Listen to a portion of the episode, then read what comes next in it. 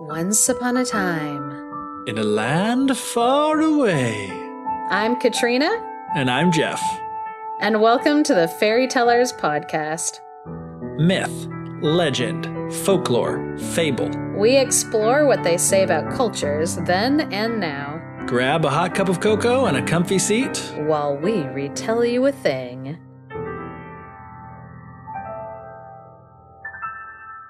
Welcome back to the podcast.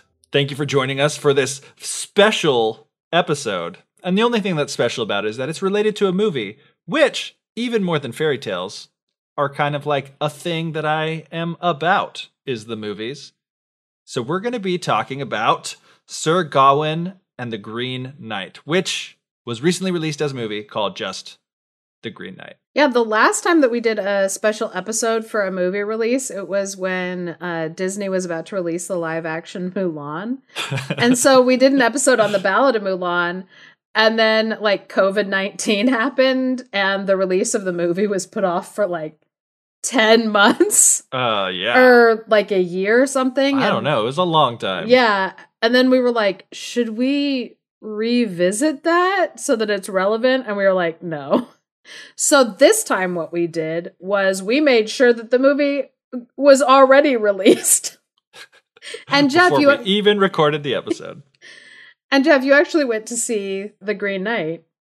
I did see the movie because here's the thing about it. I saw a trailer for this movie a long time ago and I was like, this is really cool. I'm glad they're doing a movie like this, not knowing that it was based on anything. I thought it was just kind of like an original fantasy story, but it's being done by A24, which is kind of like an arty kind of, you know, studio. Uh-huh. So I was uh-huh. like, and it looked like a really interesting take on sort of like a medieval ish art house fantasy movie. And I was like, that seems really cool. Like as a fan of like Lord of the Rings and stuff like that, and a fan of like kind of sometimes more arty farty films. I was like, that's a really cool combo that I want to see. And then it was just like last week that I found out like, oh yeah, it's based on this you know 14th century poem that was related to like Arthurian legend and all this stuff and I was like what how did I not know that but also cool thing was that one of the more well-known more famous versions of this poem as it turns out was translated by J.R.R. Tolkien of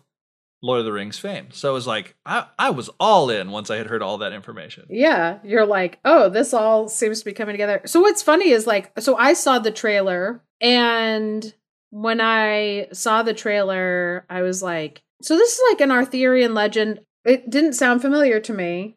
I mm-hmm. was I didn't know like a whole lot about it, and so I was kind of like, huh, like I haven't read this one yet. I want to learn more about this. I want to familiarize myself with it. And so I went out and I found a copy of the story to read. And after I read it, I was like, wait, how are they going to turn this into a full length movie? I'm going to be really interested to see like how this got turned into a full length movie was like what I had thought. Uh-huh. And uh-huh. then I was like, oh, this might be a good episode to kind of just touch on King Arthur because we really we haven't done anything with him yet and it's it's kind of like a massive genre of yeah oh, um yeah. history and national like defining storytelling mm-hmm. and we haven't like touched it yet so i had read it and i was like this is going to be as hard to turn into a movie as like the snow queen uh. and for kind of like the same reasons. And that this story was mostly like religious and philosophical in nature. And so a yeah. lot of what goes on and like the ending are about like examining questions about the self and what it means to wrestle with like doing the right thing and being a human being in the 14th century. Yeah. And i was like how? Hmm, how's that gonna be turned into a movie in like 2021 it is interesting. And it was interesting seeing the movie and then reading the poem because it's interesting in broad strokes how faithful it is but it's also very interesting what they did to change it in some of the ways that you're alluding to which i don't want to get to right now because you won't really understand if you don't know the story so. And we'll have a spoiler alert for the movie probably after i retell this story but after i retell the story also spoiler alerts. Uh- yeah, and and you're not getting a spoiler alert for the story because it's hundreds and hundreds and hundreds of years old. yeah. If you haven't read it by now, then it's just like Yeah, it was sitting there for 600 years on the shelf waiting for you to like give it a give it a go. And so Yeah, if, like- if you haven't found time for it yet, then, you know, spoilers. Yeah. And also what's really great about examining the story of like where the movie comes from. I hope maybe other people aren't this much of like a dork, but for me, one of the things that's that makes a movie like even better is when you know the backstory so you can be looking for those like differences and similarities to see like how the me- like what the message was supposed to be when it was Yeah. written and what the like the new materials message is supposed to be now Yeah, which speaking of it was really interesting. I when I went to go see the movie, I invited a buddy of mine to come with me, and he is an avid listener of the podcast, like listens to every episode. And uh, a couple funny things where I invited him to go see the movie, and he was like, he didn't know anything about it, and he was like, I'm all in. And then I told him kind of what it was, and he was like, Oh, I thought it was a superhero movie. that's but then he's like, But I'm still in. what's what's funny is that uh, uh some of the reviews for the movie that I was reading were um were saying that like some of the audience they thought not really realizing like the studio that it came out of and kind of what to expect. They saw the trailer and thought that this was going to be kind of like another Lord of the Rings movie, like a, an yeah. an action movie that takes place in like the medieval times and they were like really pumped for that. And then when this one was a little more psychological and philosophical, they were like, "What did I just watch?" Yeah. Which The- jokes jokes on them.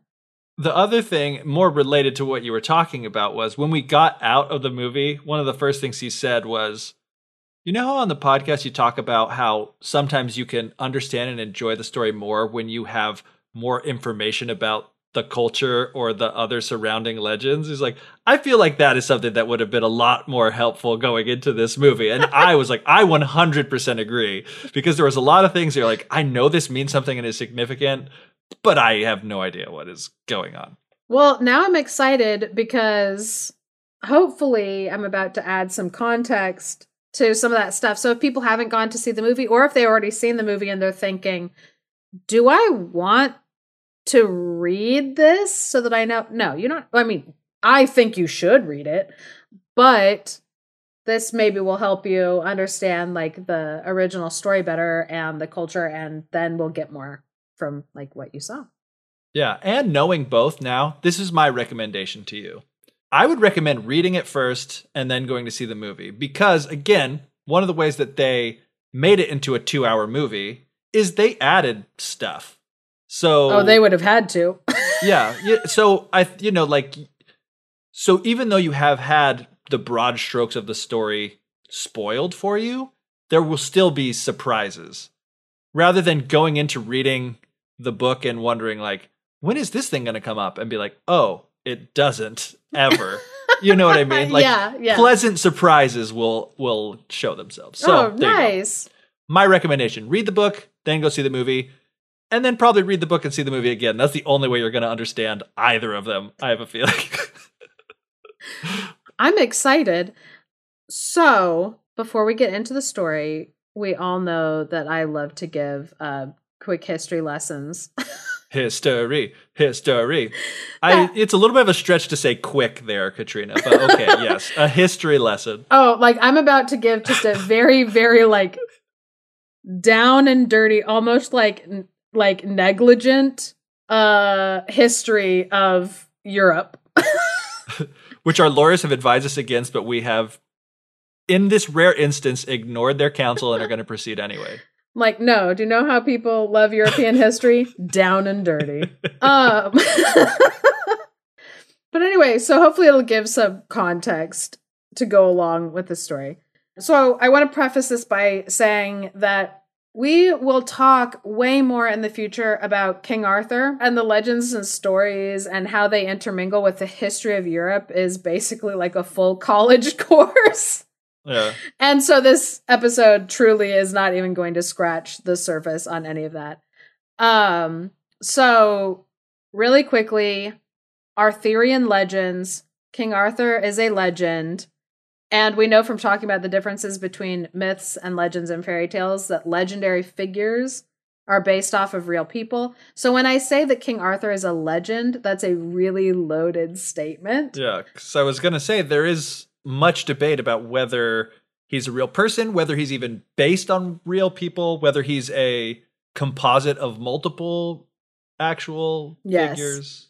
So I'm saying that there's a possibility that there was a real King Arthur or a person whose name was similar to King Arthur that legendary stories grew from. Whether or not any of the stories that we have about him are anywhere close to being anything real is very, very much up for debate. One thing that we can all agree on Yes. is that if there were a real King Arthur, a moistened tart did not lob a scimitar at him to make him the king of England. Yes. we can say that with almost complete certainty. Sorry, I w- it was not worth cutting you off in that very good role that you were on for that stupid joke. No, you're fine. I feel like a lot of the times while I was like doing the research on this, I kept thinking of like just Monty Python. Yeah.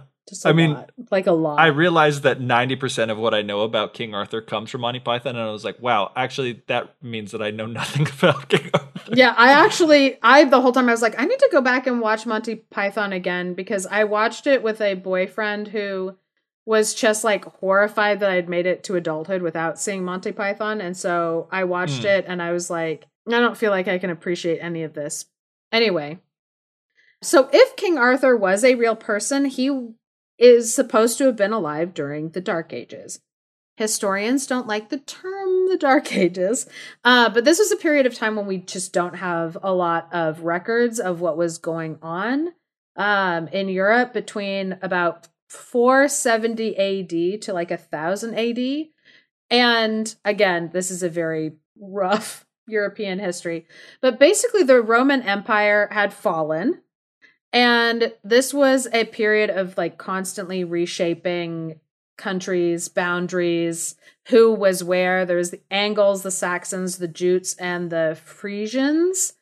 And they were coming into this like power vacuum, and these Romano Brits, the Roman Britons, uh, they really couldn't defend themselves. uh, and it it was there. It was a lot. It was bad. Uh, not a great time to be alive in Europe. Just a ton of war back and forth. So King Arthur was supposed to be a great leader who was alive during this time, and it was like an incredible leader that helped the Roman Britons fight off some of the invading Angles and Saxons. Um, and this story, though, started to circulate a lot after Geoffrey of Monmouth published in uh, 1136 AD his History of the Kings of Britain. Which, just as a side note here, want to point out Geoffrey of Monmouth spells his name G E O F F R E Y. Yes. And I'm pointing that out for every single person that tries to tell me that I spell my name wrong when it was spelled this way before it was ever spelled with a J. Settle down, Geoff. Anyway, continue. No problem, Geoff. but in the history of the kings of Britain, that was written for like political reasons and to also kind of backdate the power that the current king at the time had, if that makes any sense. He Mm. he wrote that down to kind of make it sound like the king who was currently in power had basically like a divine authority to be there and he could trace that uh, that authority all the way back to King Arthur. Gotcha. So what historians know is that before the time period that King Arthur was supposed to have been alive, there really wasn't any record of the name Arthur or uh, even like derivatives like of it. But then suddenly in records, people, especially rulers, were naming their firstborn sons Arthur. And there's other speculative evidence of someone named Arthur being a great and important ruler But how much of the stories of King Arthur are based on anything even close to reality is up for debate. So again, that's a very, very rough cut of the beginnings of Arthurian legends. The stories about him spread throughout Europe, and there are kind of like different sets of tales in different regions around Europe. Some of the more famous ones are actually French stories about King Arthur, but all of this is to kind of place the story of Sir Gawain and the Green Knight and all the Arthurian legends in this time period. So you know when they were kind of supposed to be happening, like when the action is supposed to be taking place. So Sir Gawain and the Green Knight was written in the late 14th century.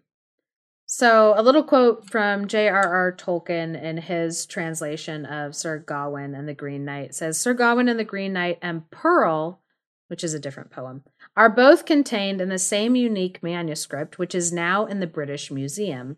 Neither poem is given a title. Together with them are two other poems, also titleless, which are now known as Purity, or could be translated to cleanness, and Patience. All four are in the same handwriting, which is dated in round figures about 1400. Hmm. So these works are not found anywhere else. They are just in this one uh, manuscript. And you might think to yourself, oh, that makes sense because of how long ago it was. But there are manuscripts of Chaucer's Canterbury Tales that still exist from the same time period, and they have about I think I read last 80, about 80 copies of those. Wow. So it actually is noteworthy that there's only one manuscript with these works in it. Some people have speculated that maybe this was an author who wrote these down and that they never were widely published. They were never put out. It was something that was like a personal project. And others have speculated that it just was not that popular because it used an older style of writing that was already starting to go out of fashion for poetry. So there's a lot of mystery that's actually surrounding this poem. And Sir Gawain and the Green Knight is not currently a massively well known poem, but scholars who study have noted that this is one of the finest pieces of writing that was ever produced in medieval England.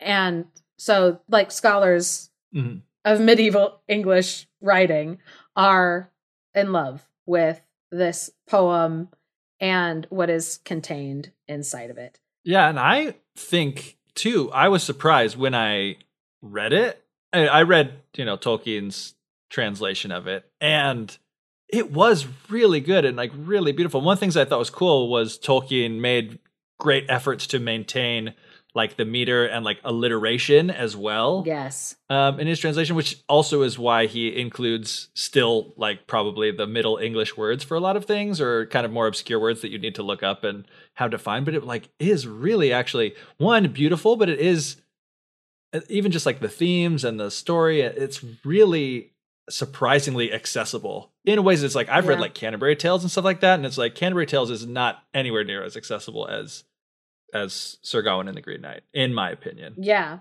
And so you'll be hearing us say that we read a translation, which might be interesting to hear because it's like, wait, wasn't this poem written in English? so it was written in Middle English. And I cannot read Middle English uh, nobody is a native speaker anymore of Middle English. Um, one time I had said that to somebody and they were confused. They thought they were like, "Oh, no, Middle English doesn't bother me because like I've read Shakespeare and like the King James Bible." and I'm like, "Those are modern English." That and, is the same English that we speak, believe it or not. Yeah, it's it's early it's early modern English, but it's still modern English. And so yeah, Middle English is it's a different language. And only occasionally, I remember I was at something at you know a university and someone was doing a reading and they did a reading of a poem in both mm-hmm. middle english and then in modern english and sometimes you can there are like certain phrases where you're like wow i actually understand what you're saying right there it sounds a little funky but yeah. i understand it but most of it sounds like it could be dutch yeah. And so if I'm pretty positive if people want to hear what like middle English sounds like, I'm pretty positive that there are YouTube videos if you Google uh, the Canterbury Tales, Middle English, because Chaucer's Canterbury Tales, written about the same time, it was also written in Middle English, and so there are translations of that. Beowulf, for reference, was written in Old English, so that's even farther removed. I'm pretty sure that uh, if you look up Beowulf, Old English on YouTube. You can also hear somebody reading that.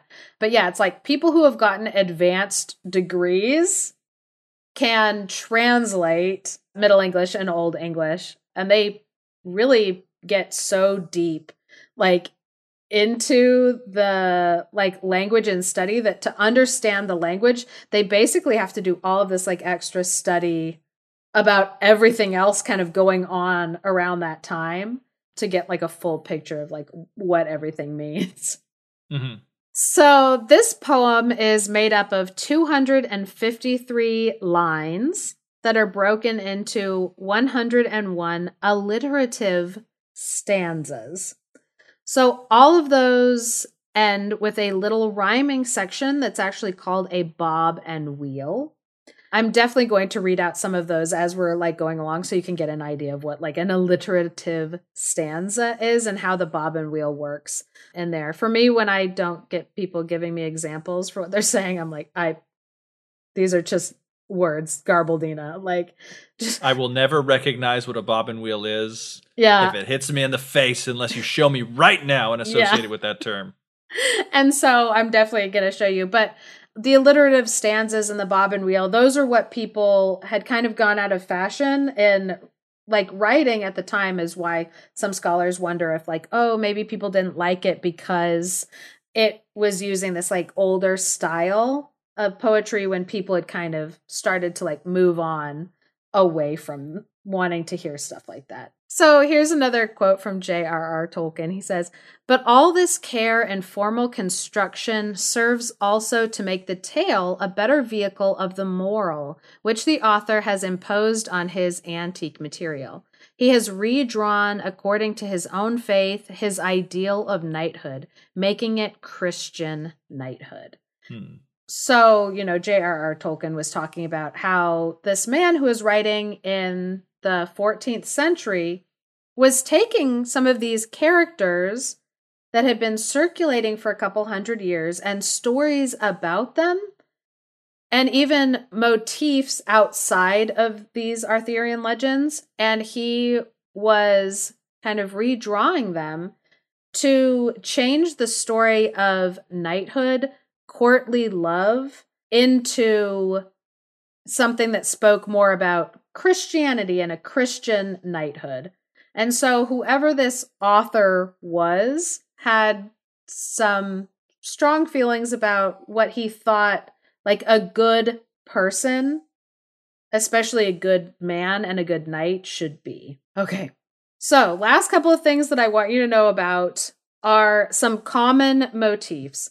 So usually in folk tales and fairy tales that seem to like trip us up and weird us out the most are the like motifs that mm. were common to see in stories back in the day. And so they do something weird and then no one says anything about it being weird. They just are like, yep, as you do.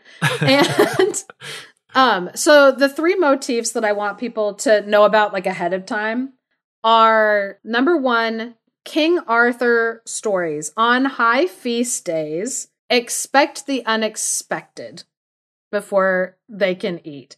Usually, right as they're about to like sit down to start a feast, there's a joust around a random person will appear, a contest of like wills, something will happen. A woman will walk in and say, My sister is being held captive by a, another knight and she needs your help and then they'll send the kitchen boy who's really Arthur's nephew in disguise. It's fine. On high feast days in King Arthur's court, when they sit down to eat, you can just expect the unexpected. So the second motif, it is what's commonly referred to as a beheading game. You know, just a game where people challenge each other to a good beheading. It's don't worry about it. It's fine. It's It was the Russian roulette of the time. so this is like a story motif that just it it functions separately in other stories outside of the rest of anything else. But it's a story motif that wasn't unheard of. And then the third motif is what's called an exchange of winnings, where two people promise that whatever they get, they will exchange. So sometimes it's a scene when somebody is like, oh, can I have like a drink of water? And they're like, as long as you give me the first thing that greets you on your way home. And them thinking it'll be a servant are like, oh, yeah, no problem. But then it's their oldest daughter who runs out. And they're like, no, but I promised you to an ogre in the woods. So. yeah, an exchange of winnings where it's two people without really knowing what they're promising to exchange, promise to exchange it. Again, common story motif. Which is a fun and adventurous way to live your life. Yeah, I guess. But I'm glad you told me about that too, because that is in um, The Witcher on Netflix. There's something that happens like that. So it's like obviously he was taking that motif and then bringing it into a modern thing, and it makes sense in the story as well. It's just it. I didn't know that that was a thing, and Oh, now yeah. I do, and I'm feel like my life is enriched for it. oh, good. I'm glad. That's kind of the point of the podcast. So, obviously, something we talk a ton about on the podcast is how authors will take existing motifs and then combine them together to make something completely new. And that is what is kind of the genius of this poem that scholars love diving into and looking at is how this author, who is unknown, is obviously a very accomplished writer but it's something for us to keep in mind as we're like listening so that when we all recognize those motifs and we'll be like oh that's not weird. That's totally an acceptable thing for somebody to do at a christmas party. And on that note let me begin the tale. Yes. so it is christmas time in the hall of king arthur. They're it's kind of in the middle of yule time which is uh, a time that kind of spans the new year and Yule. There's always something like pagany, something creepy that happens around Yule, ghosts, fairy folk, kind of a deal. But what's happening in King Arthur's kingdom is they are having a New Year's party. And it is a high feast day all of the biggest names of Arthurian legends are there. You've got King Arthur, you've got Guinevere, you have Lancelot, and there's Gawain, who is actually King Arthur's nephew. So they are all sitting at the round table, about to sit down for a feast. And on high feast days, food doesn't happen until something unusual and unexpected happens. And sure enough, on this day, boom, the doors bang open, and this huge, massive man sitting on a horse, chest as giant and massive, enter into the hall. And everybody kind of falls silent because they're looking at this stranger who looks kind of odd on account of because he is entirely green and his horse is entirely green, which I thought was very interesting that it wasn't just that this man, this massive man, was green, it was also his horse that was green. And another thing that's interesting to note is that in the story, Green his horse and his green little armor and his green his skin and everything was green for him and himself and not everybody. It was just him. every horsey around. this is a good good song. Woo. Um what's interesting is in the story if you're reading it, it it just kind of goes piece by piece describing like his hair was green, his beard was green, his skin was green, his uh that he was wearing were green. The horse and what the horse had on was all green, the horse's mane was green, but nowhere in there does it say that this man looked like a tree. right. But the Green Man, which is a, a formal name, the Green Man in Celtic traditions is a tree looking figure. Ah. And I thought that was interesting in the ad that I saw for the movie because they chose to go with making Tree man. making Tree Man, Yeah. which was a totally valid call like on their part. Like that's a good decision to go with. I feel like if they had just had a regular guy that was just in green makeup, it would have looked very Oh, yeah, no, that to a modern so- sensibility. Like when you're reading about it and you're like, "Oh my gosh!" Like just all green. Like it makes sense to hear in a story and to that be like, "Oh wow, that is really creepy." But then to actually see it with your own eyes, it's like, okay, now that's just silly. Yes, exactly. Like I, I art artistically, I thought that like it was a smart move to go with making him look like a tree man, especially because there is that Celtic tradition Yeah. of that to be there. And that's the thing that I didn't know, which is good. And this is the type of thing that is good to know going into the movie of like, why is it a tree man? And it's because the green man is a thing, which is cool. Cool they- that they did it and it's a good choice for the movie, but also cool because it relates to something that's part of larger folklore. Yeah, like a deeper mythology. Yeah. In the movie, did they make the horse green? I can't remember. I don't think so. I like that you whispered that. I can't remember. I don't think so. I think it was just him and he was like a tree. Because the other thing too is like he's not necessarily like all green either. I mean he is, but he looks like a tree, so he's kind of like brown and green and whatever. But his clothes are green. Yeah. I think. So here's a good example of the bob and wheel at the end of the stanza. It says, And all his features followed his fashion so gay in mode, for at the hue men gaped aghast, in his face and form that showed, as a fey man fell he passed, and green all over glowed. And so they kind of say, you know, he looks like he's a fey. He's like one of the fey, a fairy folk person. Which may be a little bit of foreshadowing. I mean, as if the fact that he was green wasn't hint enough that there was something different going on about this guy. yeah. guy. And again, Yule time is a time when they expect to see ghosts and fairy folk and all this, you know, kind of spectacular stuff inside of uh like mythological stories and legends. Um but yeah, so all of these people were just, you know, in shock at this man that had walked in a green horse great and thick, a stallion stiff to quell, in broidered bridle quick, he matched his master well. So it was like green man, green horse. Everybody's like, what in the world?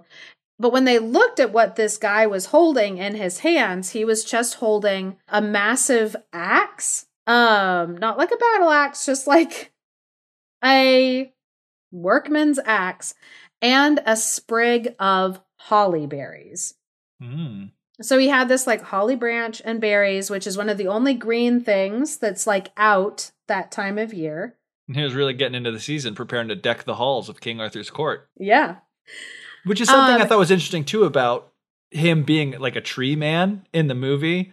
Just with the whole thing about Yule and like why we have Christmas trees and why bring holly in is because that's like something that they would do back in the day to like bring green into your home to remind yourself that the earth is alive and not just this barren hellscape of wintry snow. That life Yeah. still exists and goes on. And the green man in Celtic tradition is a man of like a reminder of Earth's fertility and continued renewal. And so it's kind of this little like springtime at Yule, this promise of greater things to come, which is interesting.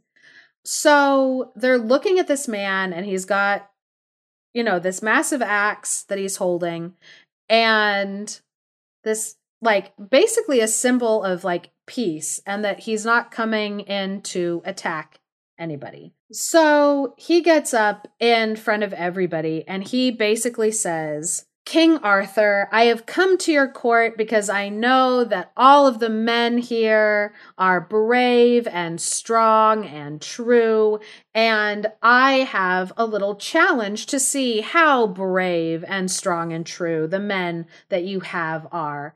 And so I have a little a challenge for them. And King Arthur's, you know, sitting there, you know, full of swagger, and he's like, "All right, what's your challenge?" And he was like, I have come to your court to see if anybody is brave enough to get up and chop off my head. and they're all looking at this like big, massive man, kind of like, what in the world? And he's like, You can see. This is a quote. He says, You may believe by this branch that I am bearing here that I pass as one in peace, no peril seeking. And so he's saying, like, I just want somebody to behead me. I'm not here to fight. I just want to know if one of you is brave enough to behead me. And if one of you is brave enough to behead me, you will receive this axe. The only catch is that whoever beheads me, he needs to let me do the same to him a year from now. Which, if we're all listening closely to that, seems a bit ridiculous because and this I feel like this is science. If you chop off a person's head, a year from now, they probably will not be able to chop off your head. Yeah, so it's like if you because agree to this, their being just dead. Better do a good job because if you miss and they survive, like you're gonna get it. Yeah, But but, but, it's you also can go I'm in like, with some pretty good confidence that like, okay, I think I'm gonna be safe.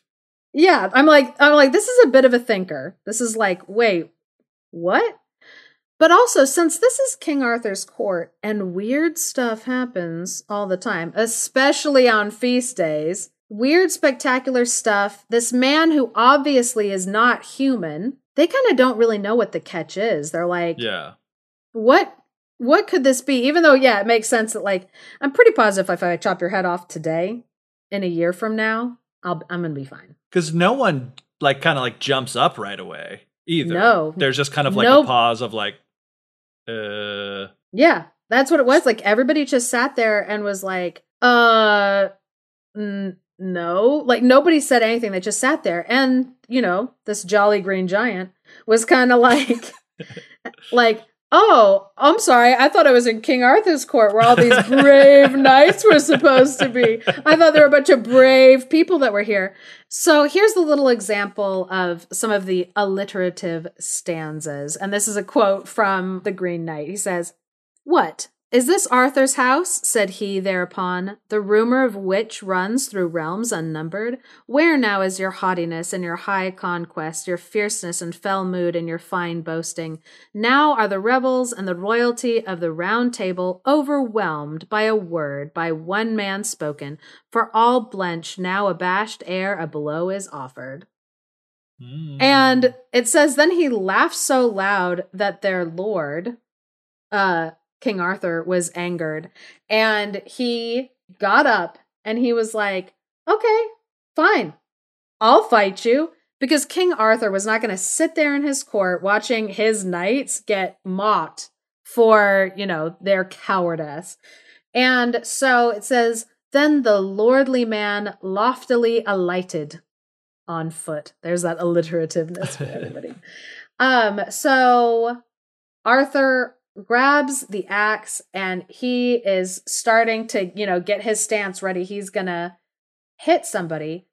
And then it says, from beside the queen, Gawain was sitting next to Lady Guinevere. He suddenly, you know, decides and his his stated reason for what he does next is that he doesn't want King Arthur to have to be the one to do this, that he is willing to put himself on the line. So he is, says, I implore with prayer plain that this match should now be mine.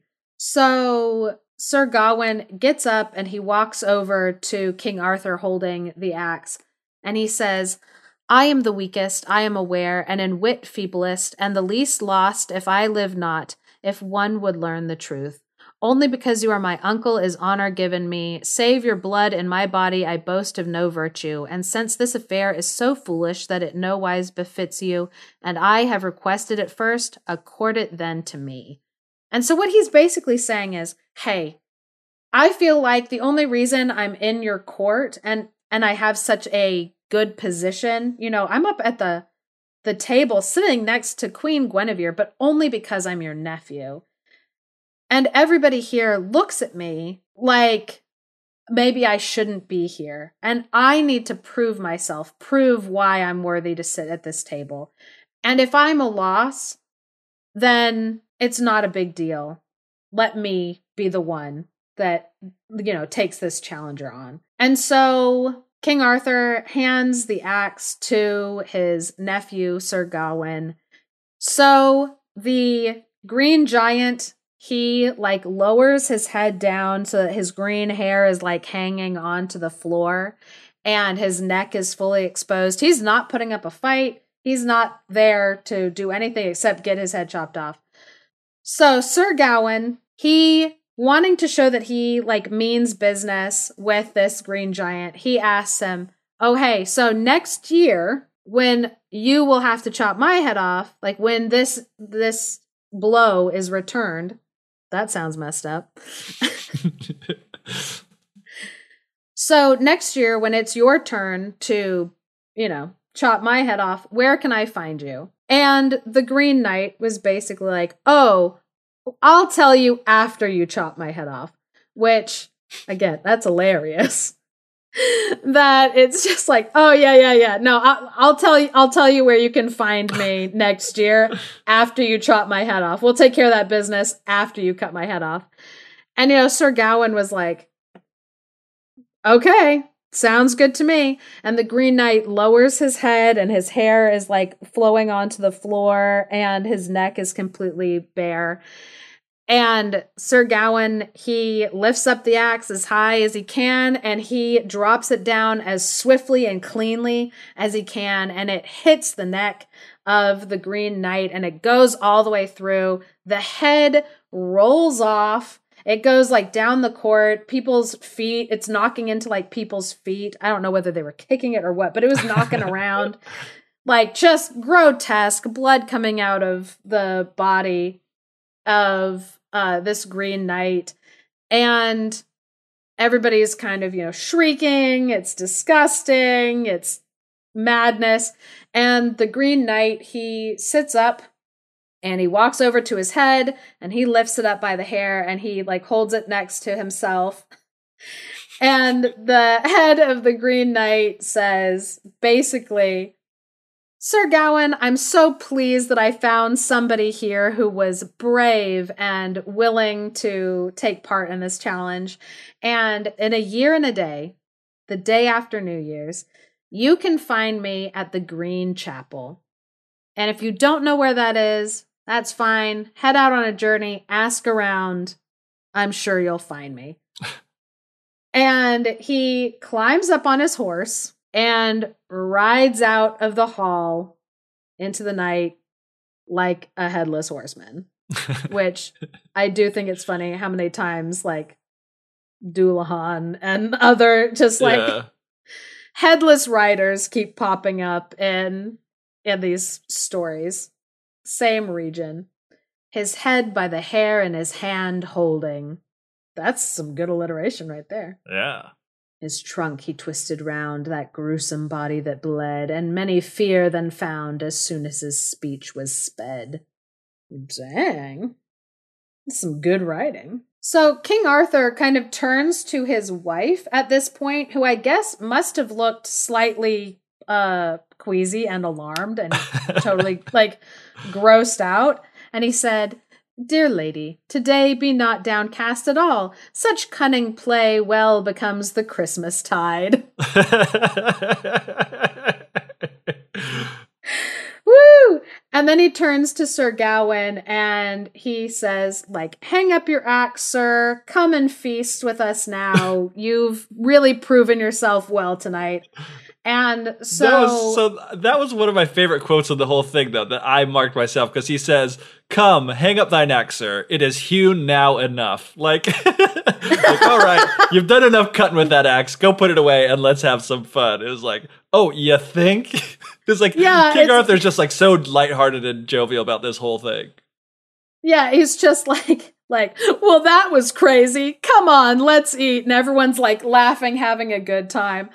Um and quickly everybody did kind of settle into feasting because they had about a year. Even Sir Gawain had about a year until he needed to feel nervous about anything. He's like, and I'm going to make the best of this year because my head's getting chopped off, and I'm pretty sure that I will not be picking it up and walking out with it when that is done. Yeah. Since that is not normally what people do. And then what comes next? Like some very, very beautiful writing about how like the seasons change. And it it really has no bearing on the story. It's just very beautiful. Yeah, and it's one of those times where you're reading this and you're like, okay, I, now I see why Tolkien was such a huge fan because he did the exact same thing. Like, when he'd be like, and Let's talk about nature for 30 slowly pages now. Yeah. yeah. Um, but ma- basically, it it moves the story in like one stanza through a whole entire year when it says, And so this Yule passed over and the year after, and severally the seasons ensued in their turn. After Christmas there came the crabbed Lenten, that with fish tries the flesh and with food more meager, but then the weather and the world makes war on the winter. Cold creeps into the earth, clouds are uplifted, shining rain is shed, and showers that all warm fall on the fair turf. Flowers there open of grounds and of groves green in the raiment.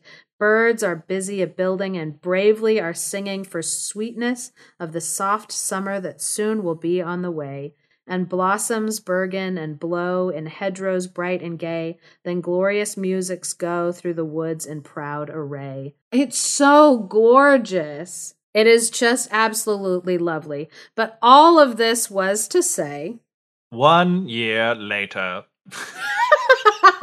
That's all they needed was just like one year later. But um uh it is just absolutely like gorgeous writing. It is Yeah. just very, very beautiful. I'm all geeked out for it. So Sir Gawain stayed with King Arthur and the other knights until All Hallows. So, you know, now we're about November 1st. It's getting close to the new year. And he kind of says to the group, All right, it's about time that I go looking for this green chapel. I have to live up to what I said. I said that I was going to do it, and I would be a coward if I were to stay here with all of you, and so I'm going to go. And so they all just celebrated what a brave man he was. They drank and ate in his honor, and they outfitted him in, you know, full armor, got him ready to go. But basically, they were getting him ready to go to die. Because if he didn't if he came back alive, that would mean that he didn't get beheaded, right? And that he was a coward and he backed out. Right. So they all basically knew he was going to die because this wasn't a situation of a man going into a battle where they could be like, "Oh no, you'll get him, you'll defeat him." He was to get his head chopped off. That's Yeah, the rules of the game where I sit there and let you chop my head off and you do the same for me. Unfortunately, I have magic on my side and you do not, but hey, a Yeah. deal's a deal. Shame on you for accepting. yeah. And so, yeah, they basically were like, You're doing a very brave thing. You're honoring the agreement that you made. You're very brave. They outfitted him and sent him on his way alone. So he went out into the world, a knight from King Arthur's court, dressed up, ready to do battle, or not do battle, dressed up, ready, you know, dressed as a knight, but not going into battle. But one of the things that he was carrying that is definitely worth noting. Then they brought him his blazon that was of brilliant gules, with the pentacle depicted in pure hue of gold. By the baldric he caught it, and about his neck cast it, right well and worthy it went with the knight. And why the pentacle is proper to that prince so noble, I intend now to tell you, though it may tarry my story, which this author really had no problem with tarrying his story, let me tell you. He's like, I'm like, don't listen to this guy. He's like trying to say, like, I know I'm slowing down the story. He's as bad as me. So it is a sign that Solomon once set on a time to betoke troth as it is entitled to do. For it is a figure that in it five points holdeth, and each line overlaps and is linked with another. And every way it is endless, and the English I hear everywhere name it the endless knot. So it suits well this knight and his unsullied arms, forever faithful in five points and five times under each. Gawain as good was acknowledged and as gold refined, devoid of every vice and with virtues adorned. So there the pentacle painted new, he on shield and coat did wear, as one of word most true, and knight of bearing fair. And it goes on to talk about how, like, you know, the five points on this pentacle are representative of Christ and the wounds that he received on the cross two on his hands, two on his feet, one at his side.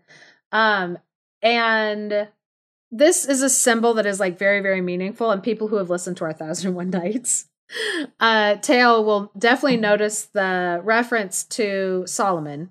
Yeah, King that Solomon. was like, oh my gosh, I'd never heard of this whole Ring of Solomon thing. And then all of a sudden it's popping up everywhere. Yeah, like it's everywhere. So the symbol of what is on it is actually very like hotly contested. Uh, across like the religions. Yeah. But that five pointed star is uh, what Christians consider to be that like symbol for Solomon. And so on this shield, that's what the knight is carrying. And it kind of just, it's symbolic of like his Christianity, his Christian goodness, his Christian virtues, and how like that will win out like over everything else. This is a very important part to the author. Yeah. That he was like really pushing through. And it even says that like on the other side of his shield, he had the image of Mary, Mother of God, holding Jesus. Um, and so, you know, this the, his whole shield was just this piece of artwork devoted to like Christianity, the Virgin Mary, uh, yeah. So just a very important piece of his armory that is important to the author and the message he's trying to get through, but it actually is tarrying our story a little longer. Because as previously stated, he does not need his shield for what he's about to do, which is get killed. Um, so he got onto his horse, fully outfitted, and he kind of rode off. And I do think that it's funny that, like, as he rode off, as he was leaving, the knights who were standing there watching him, like, ride off, they said, Before God, 'tis a shame that thou, Lord, must be lost, who art in life so noble, to meet his match among men merry, tis not easy. To behave with more heed would have behooved one of sense, and that dear lord duly a duke to have made, illustrious leader of liegemen in this land as befits him, and that would better have been than to be butchered to death, beheaded by an elvish man for an arrogant vaught. And I'm like, what?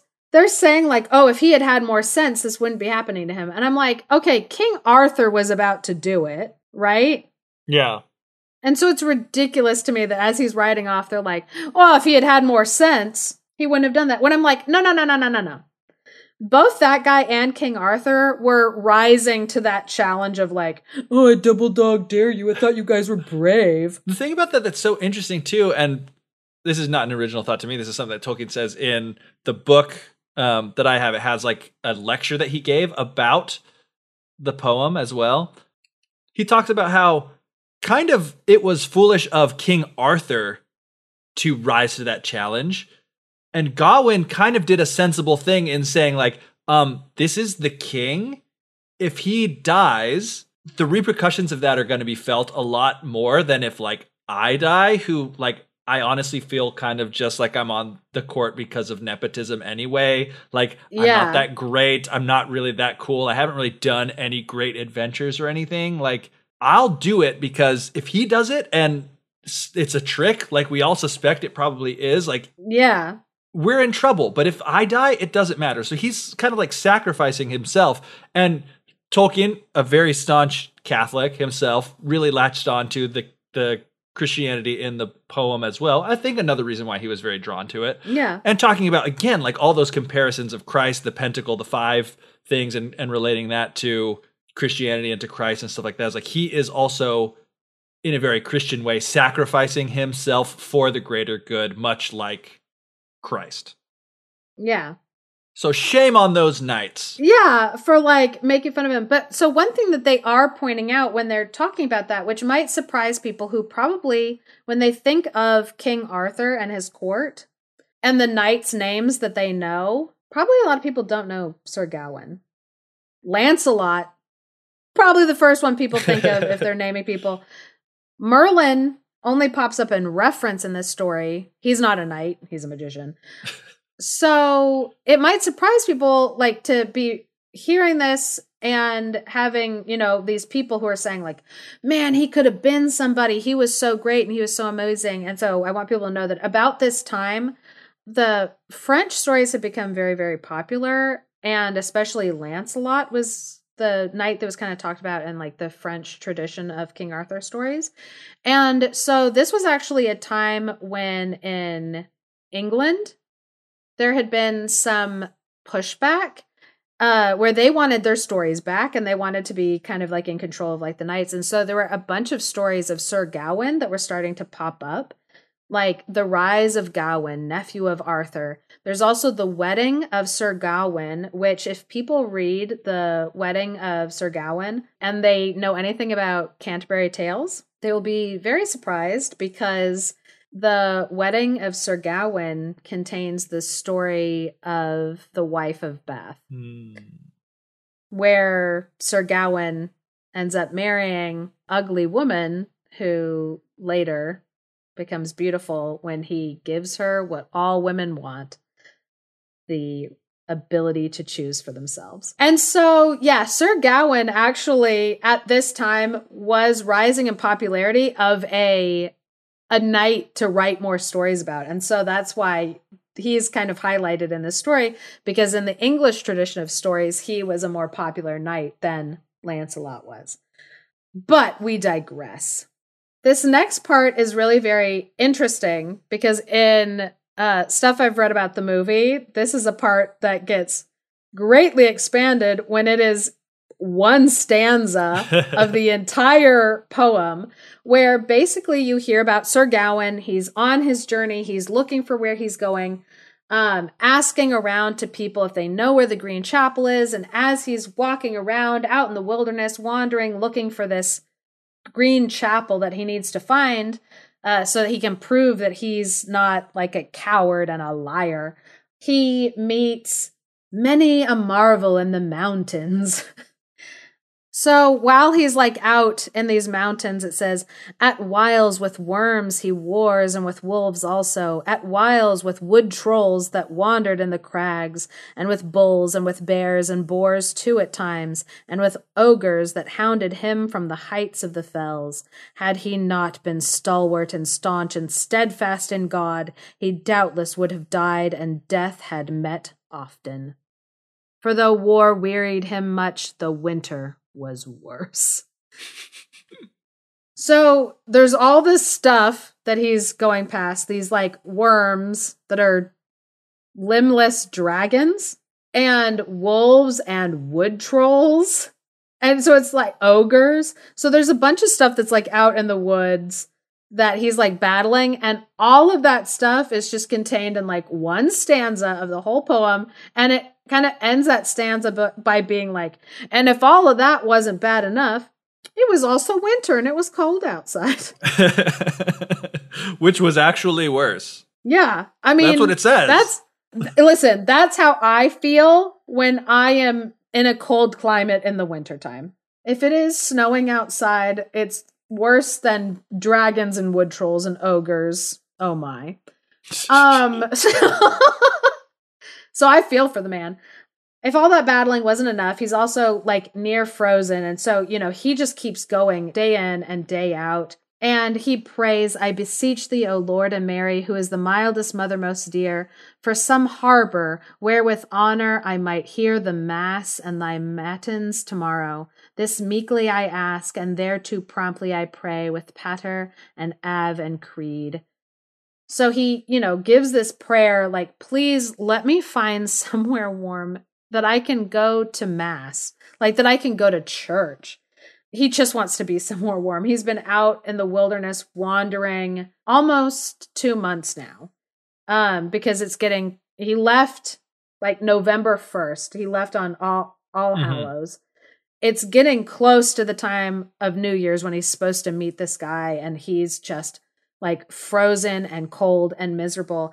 And so after he says that prayer, he basically gets into view of a castle. And he's like, oh my goodness.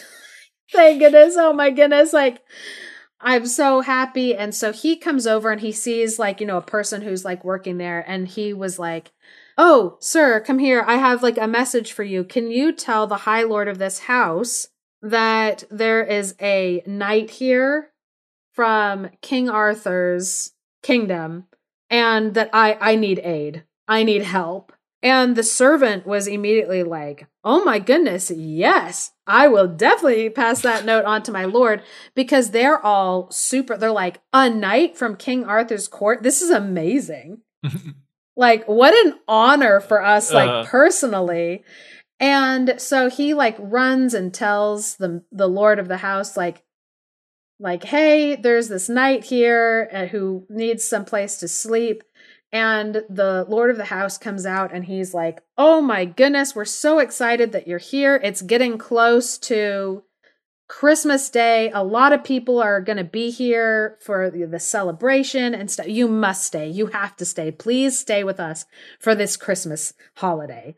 And sir gawain is like oh yes please. Uh, like it i'm so miserable. I'm so cold. It's so awful Thank you so much. And so, you know, the lord of this uh, castle, he's feeling honored that he has a knight from King Arthur's round table here with all of his guests for Christmas. It's like a big treat for them. And so, for like three days, it's just nonstop partying, feasting, church for Christmas. They're celebrating like the Lord. And there are a couple people who are in this building who've kind of caught the eye of Sir Gawain that he's noticed. They're two women. One of them is a very attractive, very hot woman. It's the lady of the house. She is so gorgeous. And standing next to her, pretty much always, is a nasty, gross old woman. they basically were like, the woman next to her was made more disgusting by the fact that she was standing next to such a beautiful woman. I'm like, wow, guys, very classy. Or it could be kind of the other way around. Like, she's made more beautiful by the fact that she's always standing next to this, like, old hag kind of like how they say you should, you know, at least one of your pictures on your Tinder profile should be with like one of your friends that's not as good looking as you are.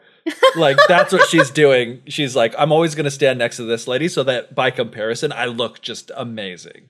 Yeah, she's with the old woman being like, "Oh, let me help you walk," but really what she's doing is she's like, "Oh my gosh, look how gorgeous I am." she was ahead of the game. Yeah, she was. She was she was thinking by hundreds of years. So yeah, here's another example of Bob and Wheel. They're like in the middle of talking about um like comparing these two women. Um her two eyes and her nose and her naked lips, and those were hideous to behold and horribly bleared, that a worthy dame she was may well, for God be said, short body and thick waist with bulging buttocks spread. More delicious to the taste was the one she by her led. And it's like, oh, I imagine she'd be more delicious to the taste next to short body, thick waist, bulging buttocks spread. I'm like, hey, settle down. I'm pretty sure that last little section is just like rap lyrics, is it not? I swear I've heard that on the radio. I mean, I'm a little bit like, please don't describe me like that. like, hey, hey, rude. So, both this beautiful woman and this old crone were like very excited to have Sir Gawain there. And they were just like, oh, wow, we're really honored to like have you at our feast. We're really excited to see you. And Sir Gawain was like, and to be in the presence of two fine women such as you, I feel truly honored. You know, he was very good at making ladies feel good about themselves, you know, you know, he's the kind of guy that would have walked up to the pair of them and been like, Are you sisters? It's like, bro. Who are you kidding? Um, but anyway, these ladies were, you know, happy to have this guy there, and they all spent kind of a, a fun little holiday there for three days together. And at the end of the three days, all the other guests were leaving the the Lord's house and heading out on their way. And Sir Gawain was like, Well, yeah, that's I should probably also be be heading out. And the Lord of the house came over to him and he was like, Well, well, where are you headed? Where are you where are you going off to in such a hurry? You don't have to go.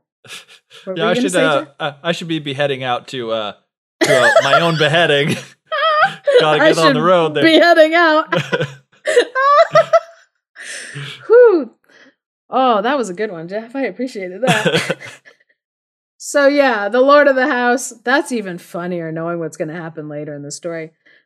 So Sir Gawain was like, "I'm sorry. I, this was wonderful. You were a wonderful host. I really enjoyed my time here. I'm so glad that I came. It was wonderful. Thank you for doing this for me."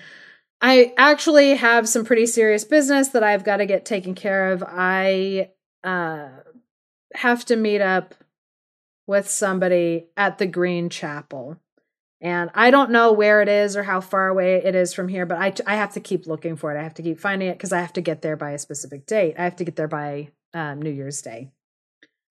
And the Lord of the house was like, Oh, buddy, the Green Chapel is just like two miles from here. It it is like, you know, like half a day slow on horseback. You don't have to leave today.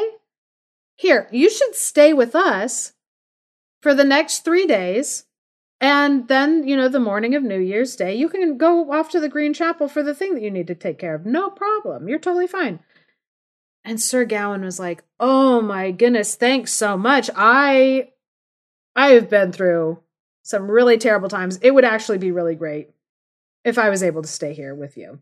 And so the Lord of the house was like, This is fantastic. And you know what? You have had such like a rough go of it, like in the woods. You're probably exhausted. You're super tired. I was just planning the next three days of, you know, going on hunts with some of my friends. And you know what? You should stay here and rest. I think, you know, you'll be good company. My my wife and this old lady that are living with us who they never really state their relationship of like this old lady and why she was there. But he's like oh you know they they'll still be in the house. They'll be good company for you you know while you're resting. And how about hey let's strike up a deal. Since you don't get to go on the hunt because you're like resting how about i promise everything that i get on the hunt i'll give to you.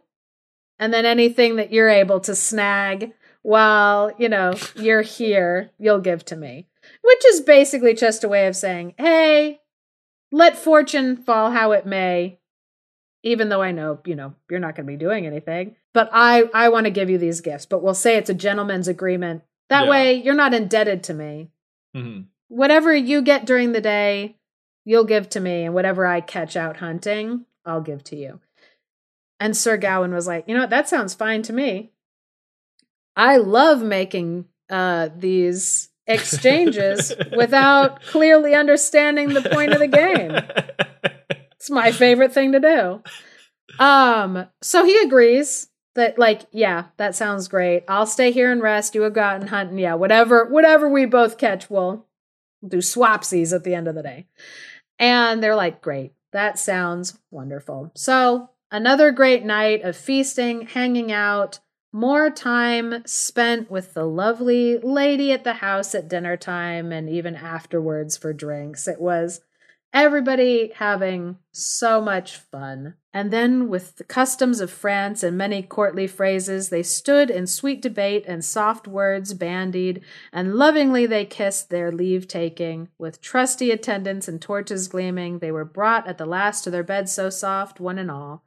Yet ere to bed they came, he the bargain did ofter call. He knew how to play a game, the old governor of that hall. I'm like, mm, foreshadowing. so the next morning, early, the Lord and all of his, you know, men woke up, got the horses ready, got all their provisions, their hounds. They were going to go out. They wanted to hunt for some deer. And so they go out, and it says, Thus in his game the Lord goes under greenwood eaves, and Gawain the bold lays in goodly bed. And so, you know, the the poem itself it's interesting because the hunt there's a stanza of the hunt like in the morning and then it goes back to the castle, talk what's going on in the castle, and then it, you know, finishes up the hunt. Just so you know how that's kind of like nestled in there. Yeah. I'm not totally going to keep following that even though it's uh it's one of the most notedly incredible parts of this poem is mm. the way that the author has like nested this story inside of that. It's very artfully done. Like it's very noteworthy, unique, and beautiful. And I'm going to skip right over it. So, so you'll anyway. have to read to see it for yourself if you want to. Yep. So anyway, Everybody is out of the house now. The house is quiet. Sir Gawain is resting quietly. And then he hears the door of his room open up. And he's like, What was that? Is somebody trying to come in my room? So he peeks around the curtain that's around his bed and he looks over at the door. And the lady of the house has like crept into the room and she's like closing the door behind her and he was like oh what in the world? So he like lays himself back down and pretends to be sleeping. Because he's like i don't know what what is she doing in here? What is she like about to do? So she comes over to his bed and she like pulls aside the curtain and she like sits down on his bed and he's laying there. This is like so comical to me. He's just like laying there pretending to like be sleeping being uh-huh. like oh what do i do? What do i do? What do i do? And she just sits there for a really long time until he just kind of starts to like open his eyes and be like, Oh, it says, then rousing, he rolled over, and round to her turning, he lifted his eyelids with a look as of wonder. and signed him with the cross. So he was like, he's like, oh, mamma mia. Uh, like, what's about to happen? So this lady, oh my goodness, she's like, Good morning, Sir Gawain, said that gracious lady. You are a careless sleeper, if one can creep on you so. Now quickly you are caught. If we cannot to terms, I shall bind you in your bed, you may be assured. I'm like, uh, uh.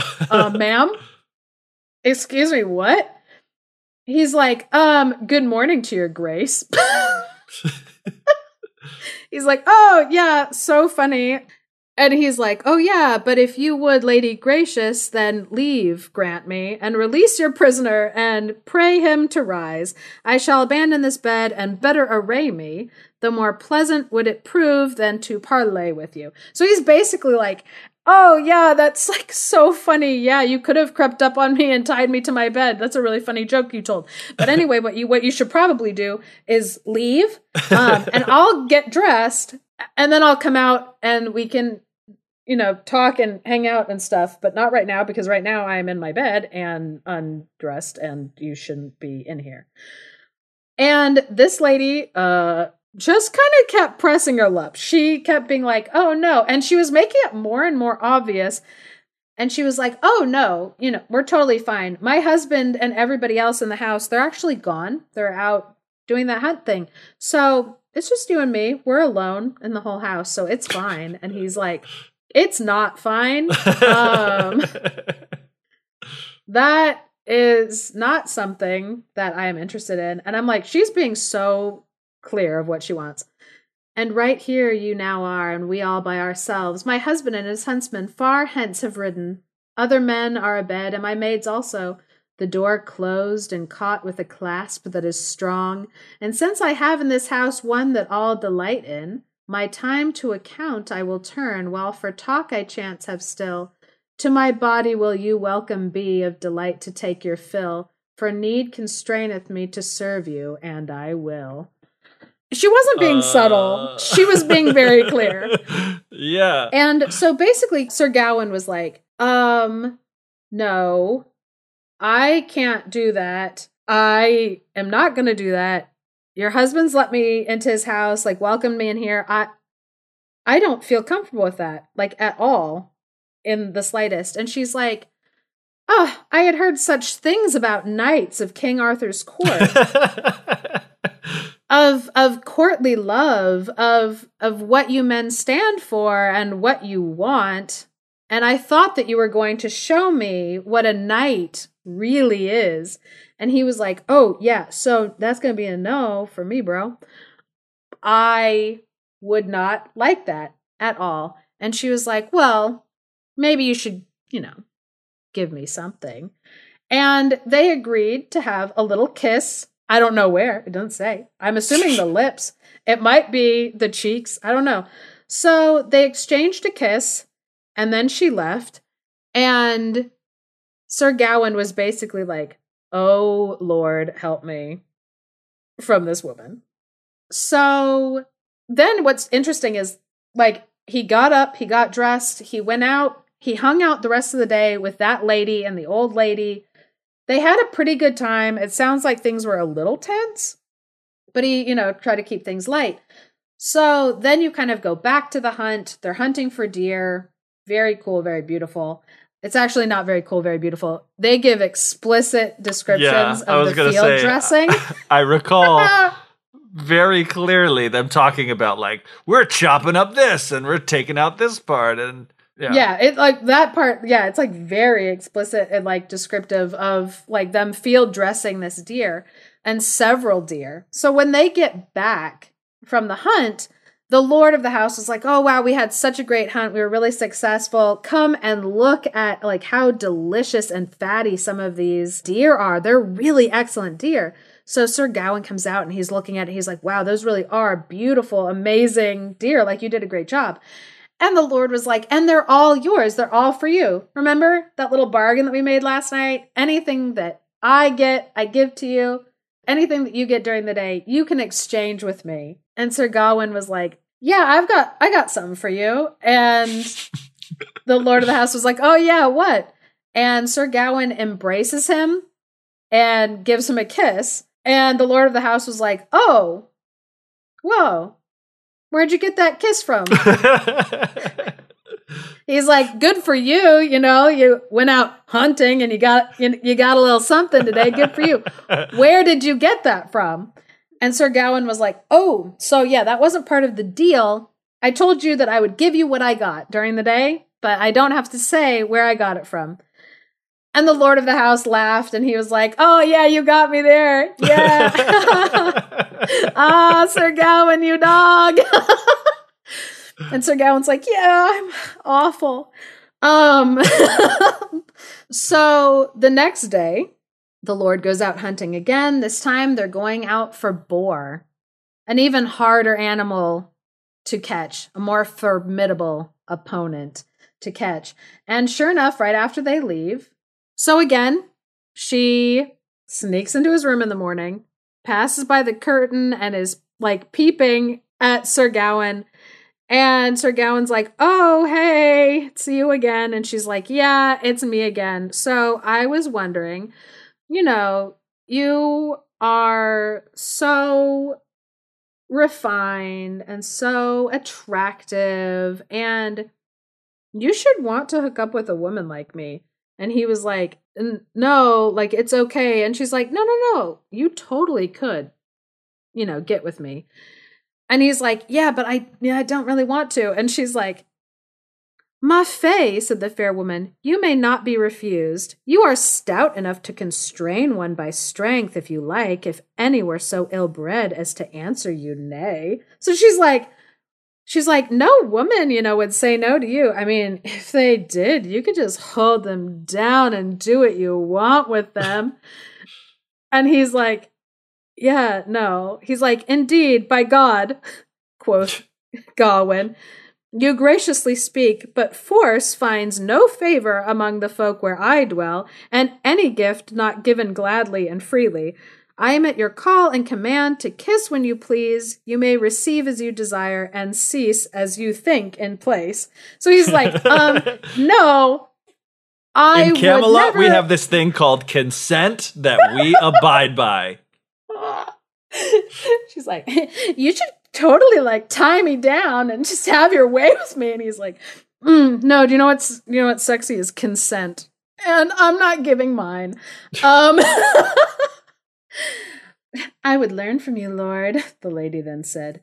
You would not mind my asking what is the meaning of this, that one so young as you in years and so gay by renown so well known for knighthood and breeding, while of all chivalry the choice, the chief thing to praise, is the loyal practice of love, very lore of knighthood, for talking of the toils that these true knights suffer, it is the title and contents and text of their works how lovers of their true love their lives have imperiled, have endured for their dear one dolorous trials, until avenges by their valor their adversaries past, they have brought bliss into her bower by their own brave virtues.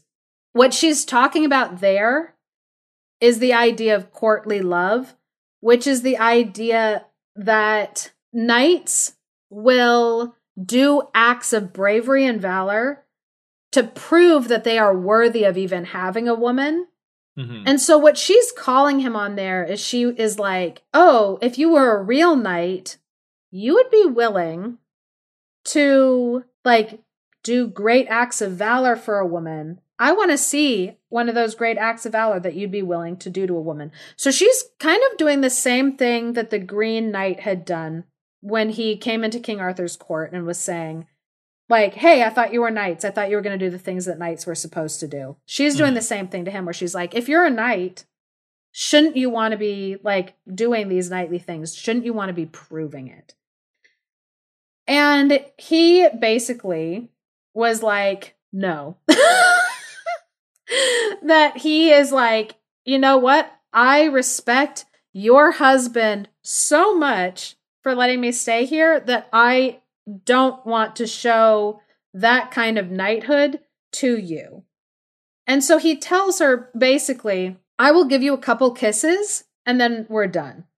So they exchange two kisses and then she leaves. And what's funny is they go to mass and then they, they hang out like the rest of the day. So the lord of the house, he comes back from the hunt and he's like, Come and look at this boar that I caught. Boars are even though we don't consider them like predators like in our minds mm-hmm. they are very dangerous to hunt they are yeah. big they are violent they can mash you up in their mouth they can bore you with their tusks like they're scary but he's like look i was able to defeat this big scary thing i fought valiantly like to get this thing and all of the people who had been on the hunt were like yeah the lord of the house he was really really good at this hunt. He was so brave. He just like kept like trying at what he was doing. It was amazing. He was incredible. And sir gawain was like wow that's really great. That's good for you. This looks amazing. This meat's amazing. And the lord of the house is like oh yeah here it's yours because of our little deal. I'll give you what i got and you give me what you got and so Gawain's like, okay, bro. so he goes over and he embraces him and he gives him two kisses. And the Lord of the House is like, oh, two kisses today. Man, good for you. Sir Gawain, you dog. and Sir Gawain's like, uh huh, mm hmm, yep, for sure. So, day three, these things always come in threes. So, the Lord of the House, he goes out on the hunt. And this time they're hunting foxes, much clever, more wily opponents. And Sir Gawain is in the middle of having a bad dream of meeting up with the Green Knight and getting his head chopped off. I don't know why he's having this stress dream. Probably because he's under a lot of pressure. so he's in the middle of like having this stress dream and he wakes up to the sound of like his door opening and he's like, oh my gosh. It's like one bad dream to another bad dream. So he's just had this bad dream that he knows is going to take place in like a couple days of getting like beheaded. And now he's waking up and there's this lady there again. And she, once again, is like, hey, I'm super horny. You should be super horny too. And he's like, but I'm not. I'm not into you. I don't want you. And she well, and this know, time is, not she like dressed especially oh scantily? Oh my like gosh, yeah. no, like you're her... right. I'm so sorry. Yeah. Oh gosh, I'm so sorry. But the lady in lovemaking had no liking to sleep. Oh my gosh. Woo! Nowhere to disappoint the purpose she had planned in her heart, but rising up swiftly his room now she sought, and a gay mantle that to the ground was measured and was fur lined most firmly with fells well trimmed, with no comely coiffed on her hair, only the clear jewels that were twined in her tressure by twenties in clusters. Her noble face and her neck all naked were laid, her breast bare in front and at the back also. She came through the chamber door and closed it behind her. Wide set a window, and to wake him she called, thus greeting him gaily with her gracious words of cheer. Amen! How canst thou sleep? The morning is so clear. He lay in darkness deep, but her call he then could hear. this poor bro. Oh man, it's like uh, I, so- who expected a poem from the 14th century to be so sexy? but also for the guy to just be like, uh, what am I supposed to yeah, do? Yeah, to be like, please stop, please stop. And so, yeah, he basically was like, oh gosh, no, stop. You should not be in here naked. Like, dress like this. Please stop doing this to me. By St. John. Nay, lover, have I none, and none will I have meanwhile. I like he's this poor man. I just feel so bad. Cause yeah, that was another one. He's like having to say no so forcefully that he's like bringing the saints into it. He's like, no, yeah, by the he- saints, I will not sleep with you, woman.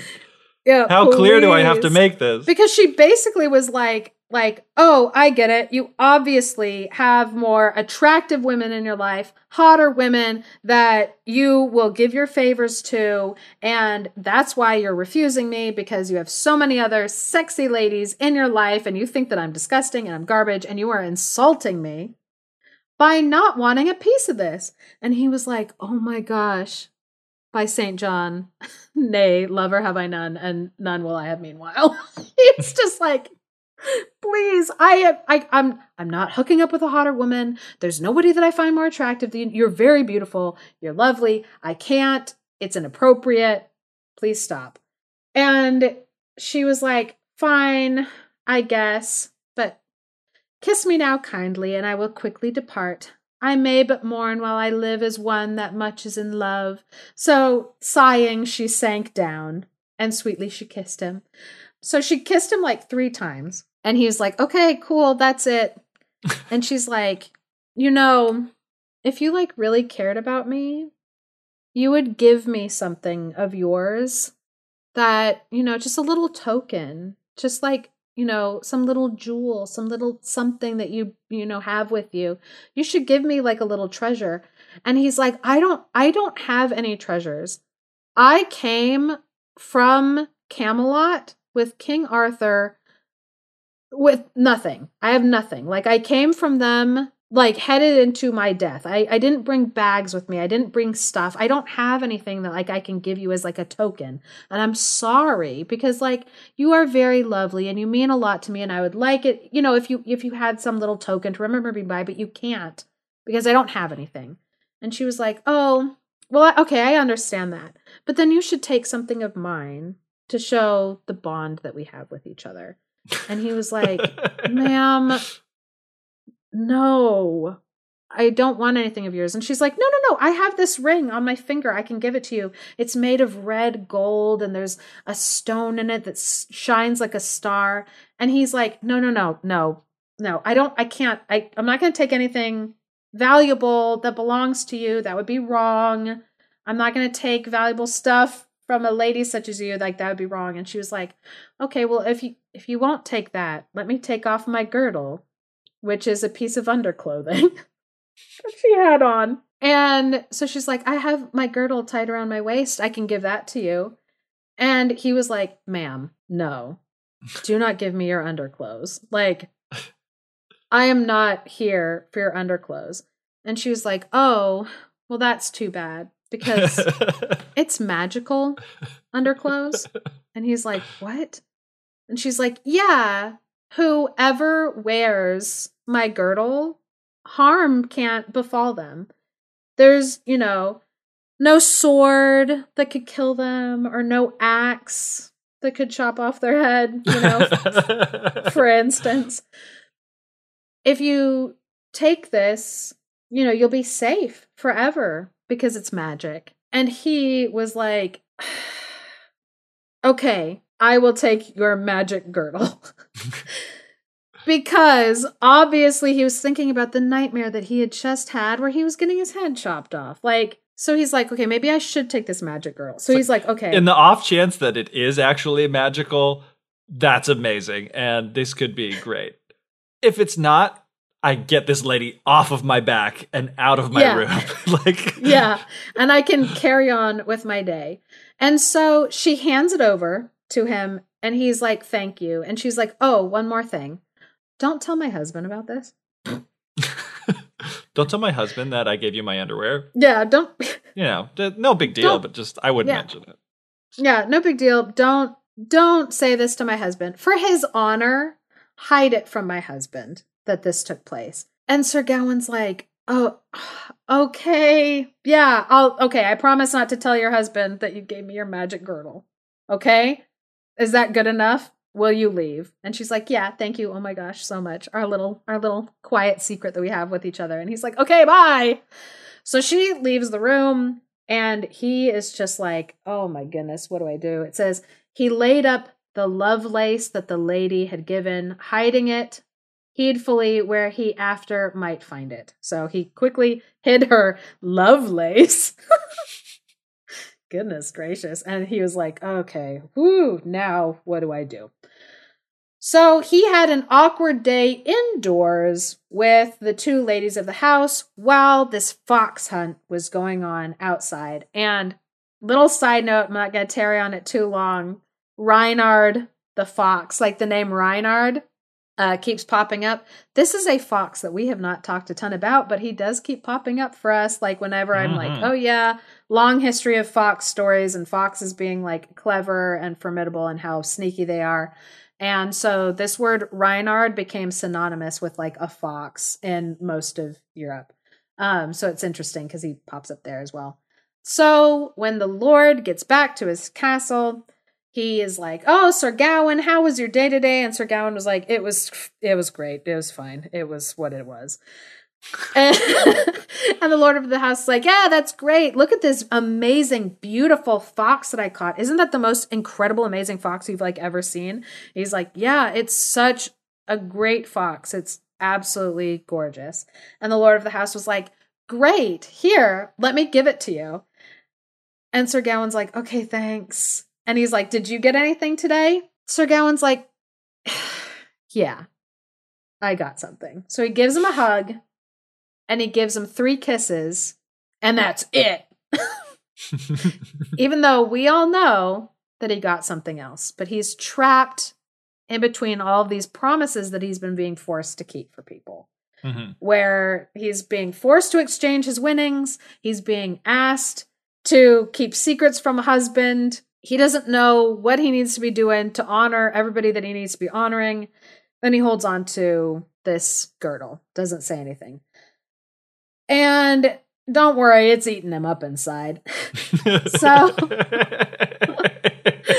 he's feeling real bad about it. So this is the last day they eat, they drink, the Lord of the house was like, I was so happy to have you in this house with me. It's been great having you here. And Sir Gawain's like, Yeah, it's been a real treat for me as well.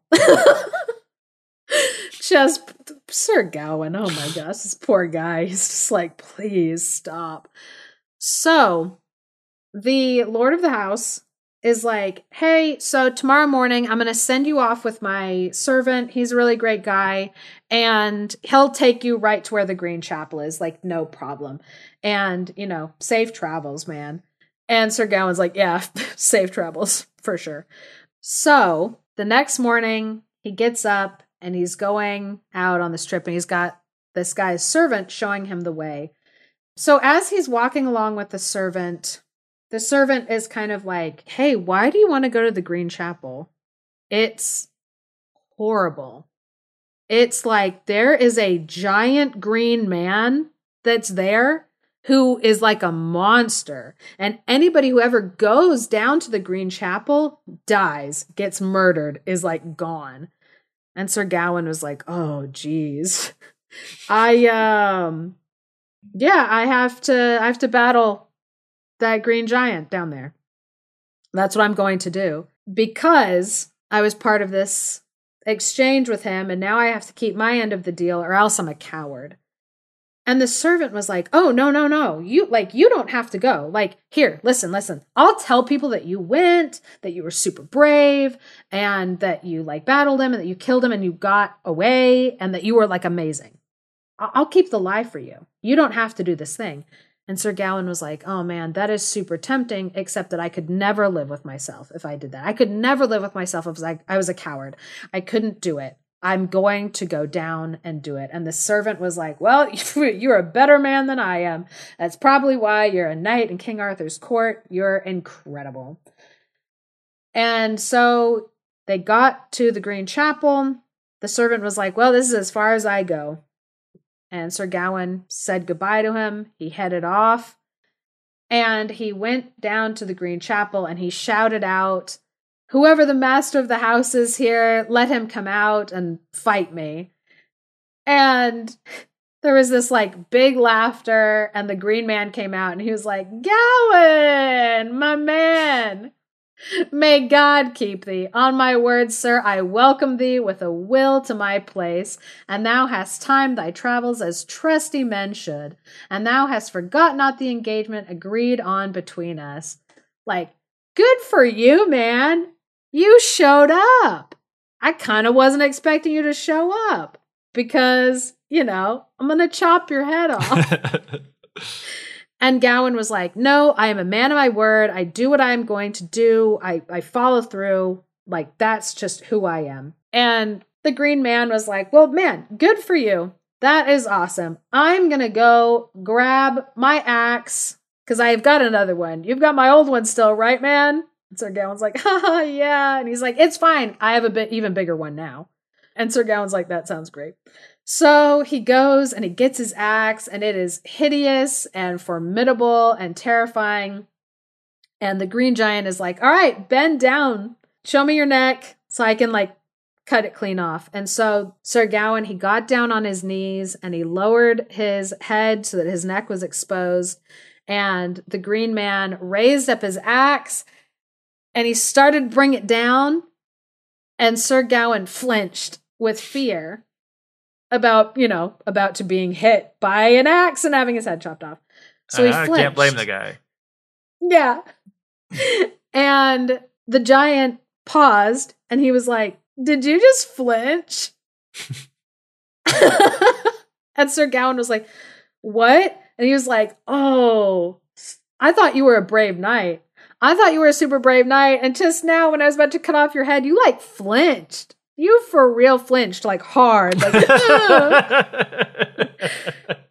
and Sir Gawain was like, "No, okay, that that was nothing. No, do it again. I'm not going to flinch. Swing the axe. Do it now. Go. Do it. I won't flinch." and the Green Knight was like, "Okay, buddy." So he raised up his axe up high and he brought it down, about to like hit Sir Gawain with it. Sir Gawain didn't flinch. He didn't move. He didn't do anything at all. He just like sat there. And the green giant was like, Oh my gosh, that was good. That was really brave. You didn't flinch like at all. You should feel good about yourself for like how brave you were, not flinching when I like almost hit you with the axe. And Sir Gawain was like, Oh my gosh, just do it. Just chop off my head. Why are you doing this? And the giant was like, Oh, okay, I'm sorry. I'm sorry. I was just messing with you. Okay, for real now. Okay, put your head down. Put your head down. Hold still. I'm going to do it for real. So Sir Gawain's like, Okay.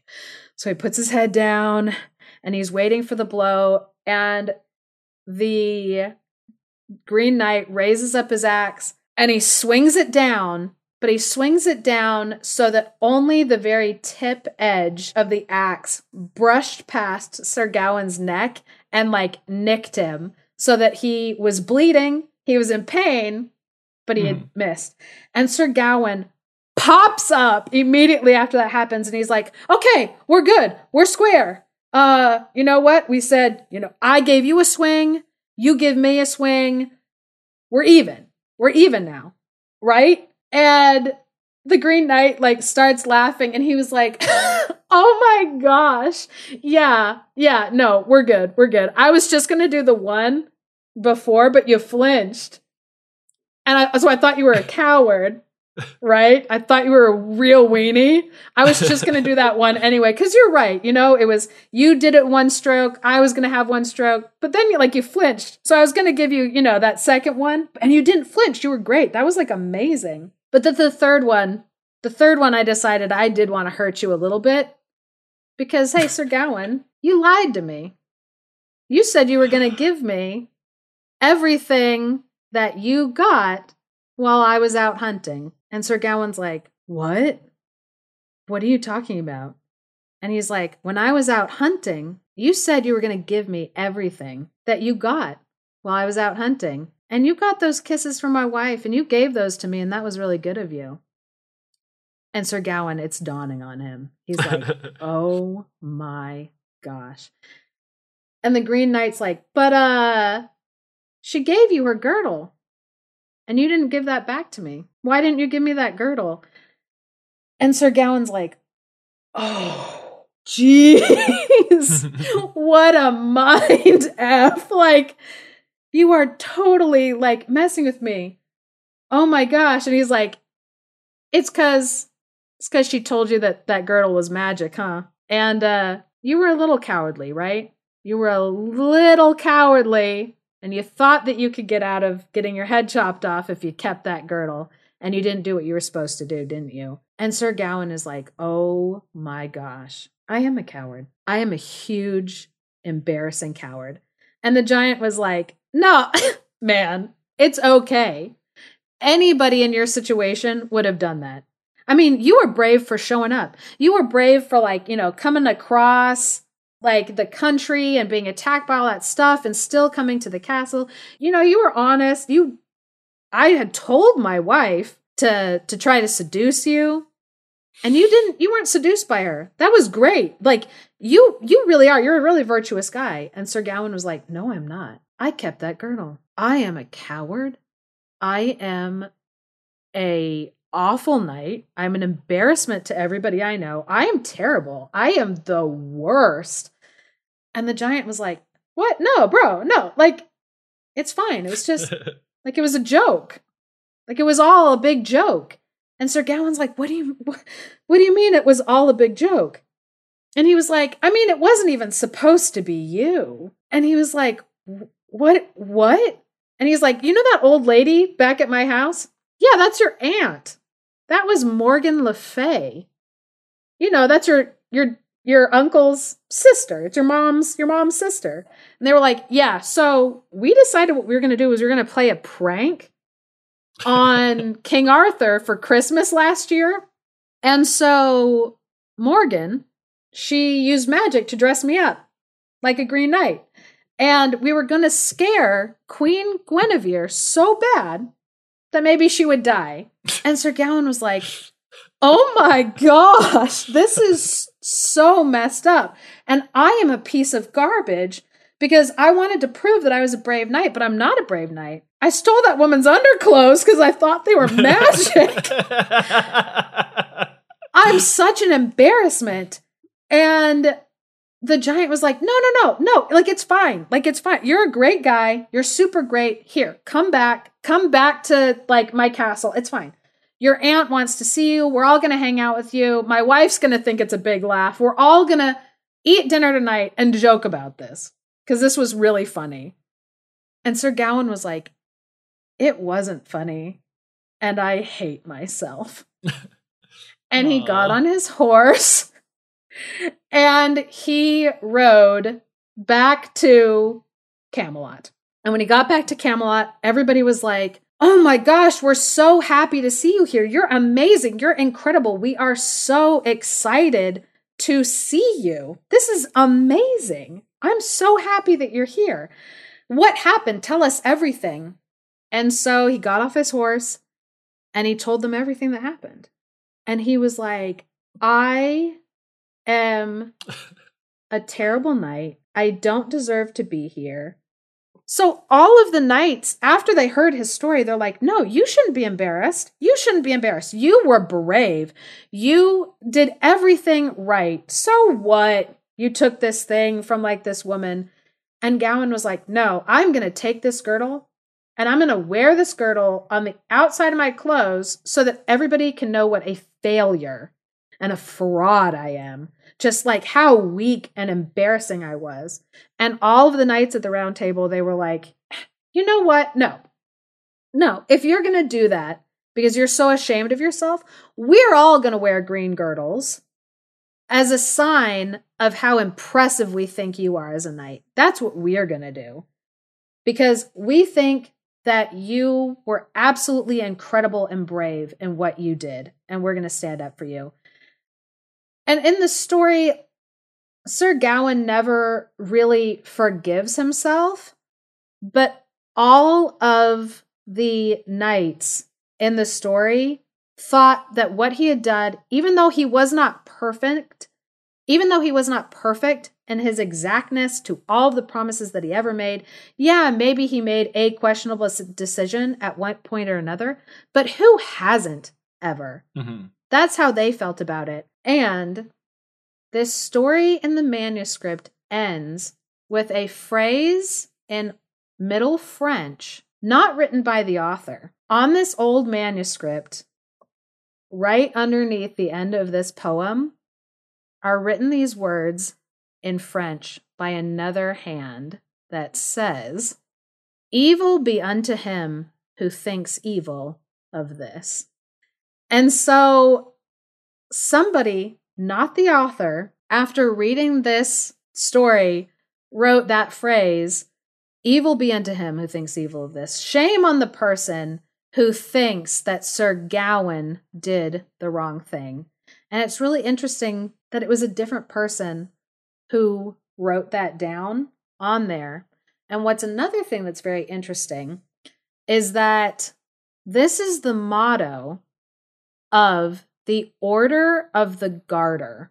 Mm. That hmm. a noble order of knights that still exists in England today. Oh my gosh. Another piece of underclothing, like the girdle. Yes. And so it's unknown whether the person who wrote that at the bottom of the manuscript was a person who was in the Order of the Garter because the Order of the Garter was an order of knights that was already established when this story was written. Oh, wow. And they don't know whether the person who wrote that underneath this story on the manuscript was a member of the Order of the Garter or whether the person who wrote the poem was actually a member of the Order of the Garter. Mm. Um, yeah, I'm like, ooh, so spooky, tingly. So I am interested to hear some of the stuff comparing and contrasting the movie. Yeah, I think there's a lot of interesting things that will come from comparing and contrasting with the movie because you kind of point this out before. One of the things that gets taken out of uh, not completely, but quite a bit is like the whole Christianity aspect of it. And I think the biggest thing, which accomplishes the same kind of point, like you talked about at the end, where Gawain's like ashamed of himself and you know he's not perfect. He makes mistakes but he still acted bravely. He still ended up doing this thing.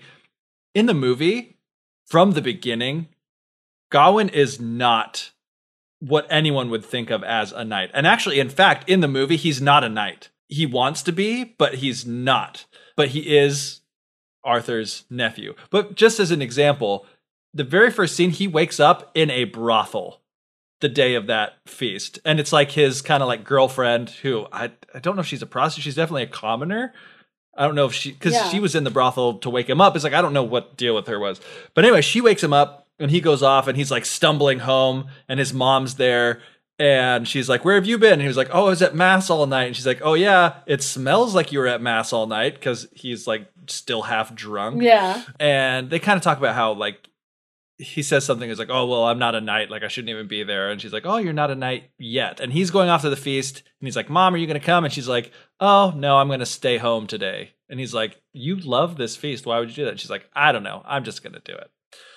So which leads into another really interesting thing that's a big difference is he's king arthur's nephew still but his mom actually is also morgan le fay.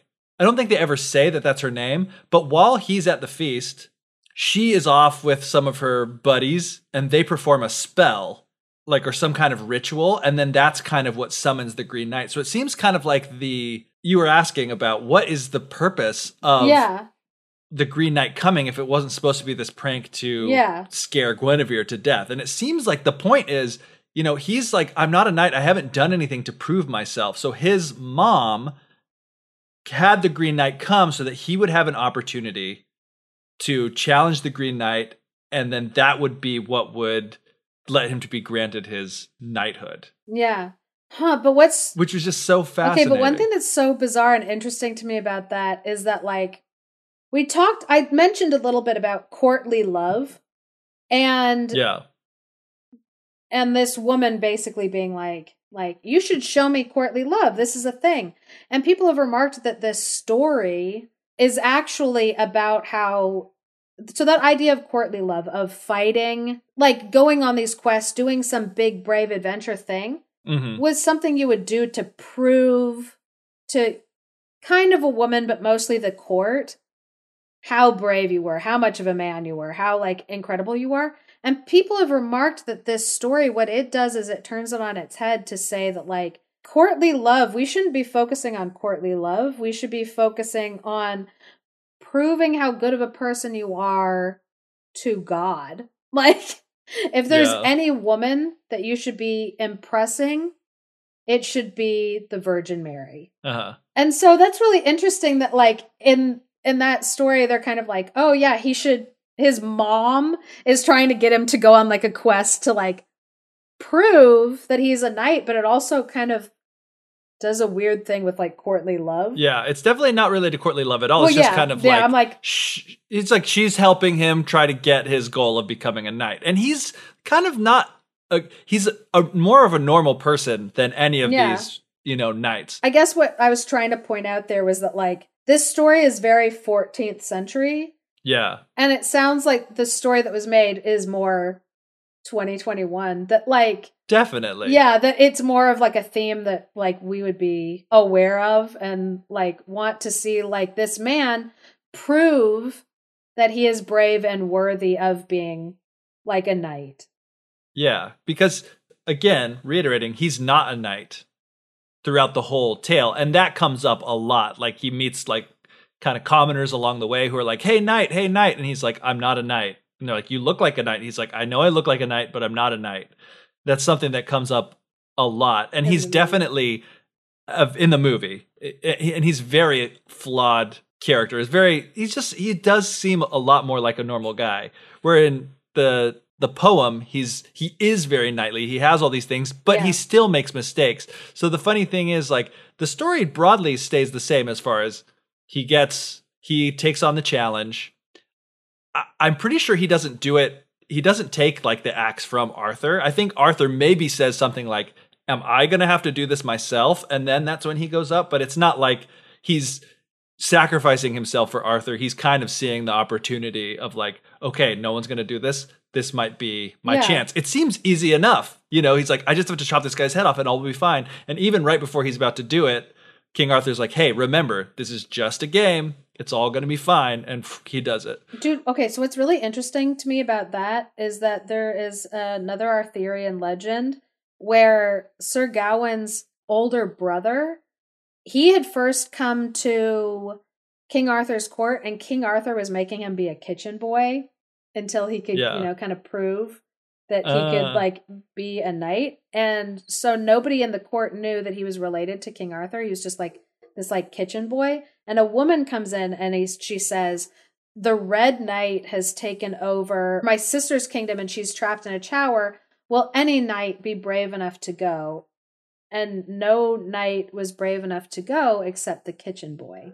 Mm, Who and then this it turned into a quest for him to become right.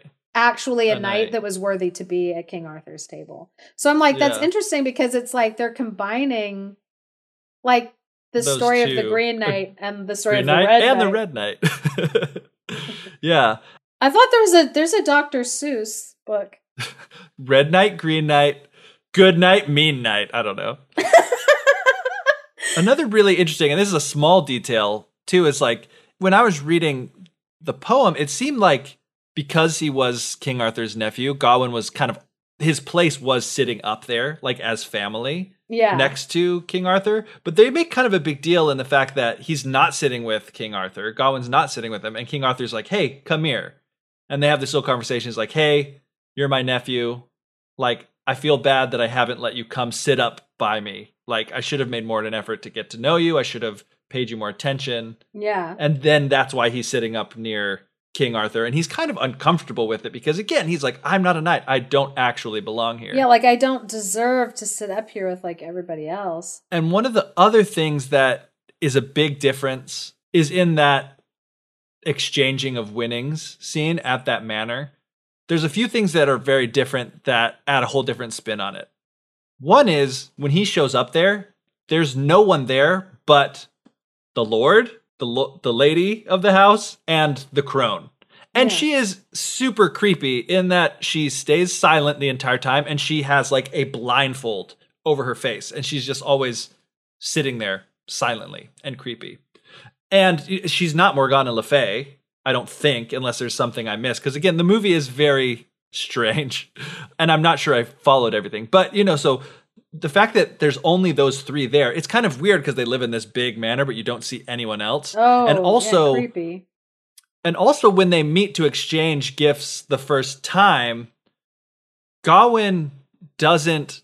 Well, first of all, Gawain isn't necessarily so like, no, I will not do this because I need to be good. He's just kind of like, I don't know what's happening here, and she kisses him and whatever. And when he goes to do the exchanging gifts, the the lord of the house gives him the deer or whatever that he caught, and the lord leans in and kisses Gawain, and he's like, I know what you got, so I'm just gonna take it. Which adds a creepiness level to it. Uh, Yeah. But he's also like super friendly and nice, but he's not like threatening, you know what I mean? And it's like, you know, in in the poem, it's like, oh, who'd you get this from? There's plenty of ladies around. You're not going to tell me who. Oh, you Yeah. lucky boy. But it's like, no, he knows that it was his wife, and he's kind of like cool with it, sort of. Yeah. And I'm pretty sure he doesn't think it was, you know, the old old lady. He's like, you were kissing grandma, weren't you? Yeah, and also like, oh, I missed this part earlier. There's a, uh, there's a weird thing that happens that isn't really explained, but it's also actually his mom at the very beginning of the story that gives Gawain this green sash. And so he has the green sash, and when he's going off, he also has the green axe that he got from beheading the Green Knight. And there's a whole bunch of stuff that's added along the way that's not even mentioned in the story. Like one thing is he and it also shows that he's a normal person. He's not much of a knight, and he's kind of like a weakling almost. Yeah. Is he basically gets like mugged by these like kids in the woods, and they tie him up and they take all of his stuff, including his shield, which has the pentacle, and you know, the painting of the Virgin Mary on the inside, which is one of the times they keep, you know, Christianity in it. Yeah. Um, but I can't remember if it's then or at another time, but like that shield also gets broken and they show it lying there, like with the picture of the Virgin Mary broken in half. Again, kind of like dismantling the whole relation to Christianity. Yeah. But they steal the axe, they steal the sash, they steal everything. And there's an interesting scene there too, which I think plays into sort of the theme that they go on in the movie as opposed to the poem, where they leave him there tied up and the camera kind of pans around. And when it pans back to him, it's like he's a skeleton just tied up, dead there. Wait. And then it keeps panning and it comes back and he's alive. He didn't really die, but I think it's kind of like a vision that he's imagining, like, oh, I'm going to die here, just Yeah. tied up in the woods. Which bringing in this whole theme of death because he does not want to go and get beheaded. He's going to his inevitable death, and he is not as you know stoic about it as Uh, yeah, as Sir this- Gawain in the poem. Yeah. So, along the way, he comes across a cabin after he's been robbed of all of his stuff that's abandoned. And he sleeps in the cabin. He gets woken up in the middle of the night by some strange woman. And he's like, Oh my gosh, I'm sorry. I didn't, I thought this place was abandoned. And she's like, Oh, I need you to do me a favor. I need you to get my head. And she's there and she looks like she's a full and complete human. And he's like, Oh, you have your head. And she's like, No, I don't. Someone cut it off and threw it down into this well over here, or this pond over here. I need you to get it and bring it back to me. So he goes, follows who he now is presuming a ghost to this pond, goes down in it, gets her head, brings it back, and it's like a skull. And he's like, That's freaky Yeah. goes back into the the house, puts the skull back on what is now a skeleton lying in the bed that he was just sleeping in, presumably of this person, Yeah. and kind of like returns the skull to this body. And it turns out that this is Saint Winifred, which I was expecting the entire time to appear in the text, and she does not at all. She so I had to look it up. Yeah. Um, and so Saint Winifred was basically a martyr, I guess, from what the seventh century it says.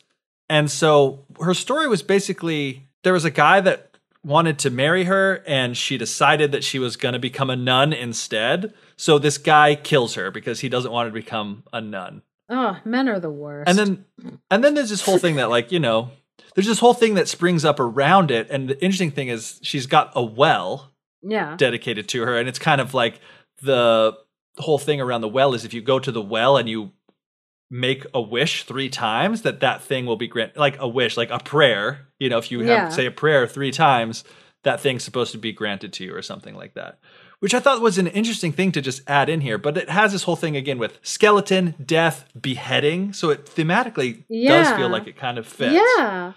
And it's the it's also like the right time period for when the story of King Arthur is supposed to be going on. Yeah, it's a recent a recent happening. And so he returns the head and when he wakes up in the morning, the axe that was stolen by these kids in the woods is back. And then when he goes outside, there is a fox there. And the fox kind of becomes a little bit of his sidekick for a bit and like follows him around everywhere. They go off, they walk through, and some of the things he talked about, like there's a scene where it doesn't really have anything to do with anything, but they're walking around and there are these like giants, these female giants that are bald walking around, and one of the giants tries to grab him, but the fox like nips at it, and so the giant's like, "Oh no, not going to do that." Question, how'd you on. know they were female giants? they were naked and they had breasts? I thought that was the answer, so I decided to ask. Um, so That was me hoping that was the answer. now that I've backchecked on that, the girdle, the sash was also taken, but on that third day when the lady of the house comes in to seduce him, she has the girdle. And he already knows because it's been given to him by his mother, and his mom told him, This will protect you. Like, you're going to be fine. Again, they showed like the whole ceremony for preparing it, and they like carved a rune and like hid it inside of the sash. Yeah. And we've seen that her magic works because it's what summoned the Green Knight. so this so- this girdle actually is magic. Yes. That's fascinating. Yeah, and it's like that's you see the whole plan because she's like, I'll summon the Green Knight, he'll accept the challenge.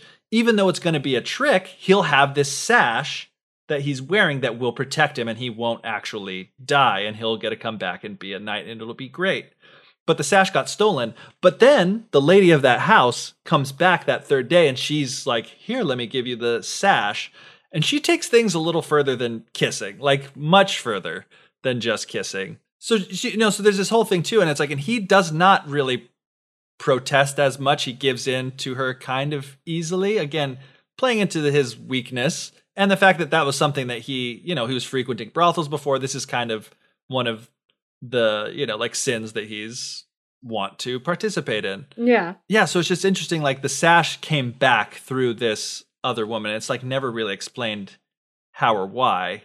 And then Yeah, because the axe he earned back by doing this kind deed for Saint Winifred. Yeah, so it's it's just kind of strange. And again, it was one of those things where I feel like I'm kind of missing something. So he goes to the Green Chapel after these exchanging of gifts.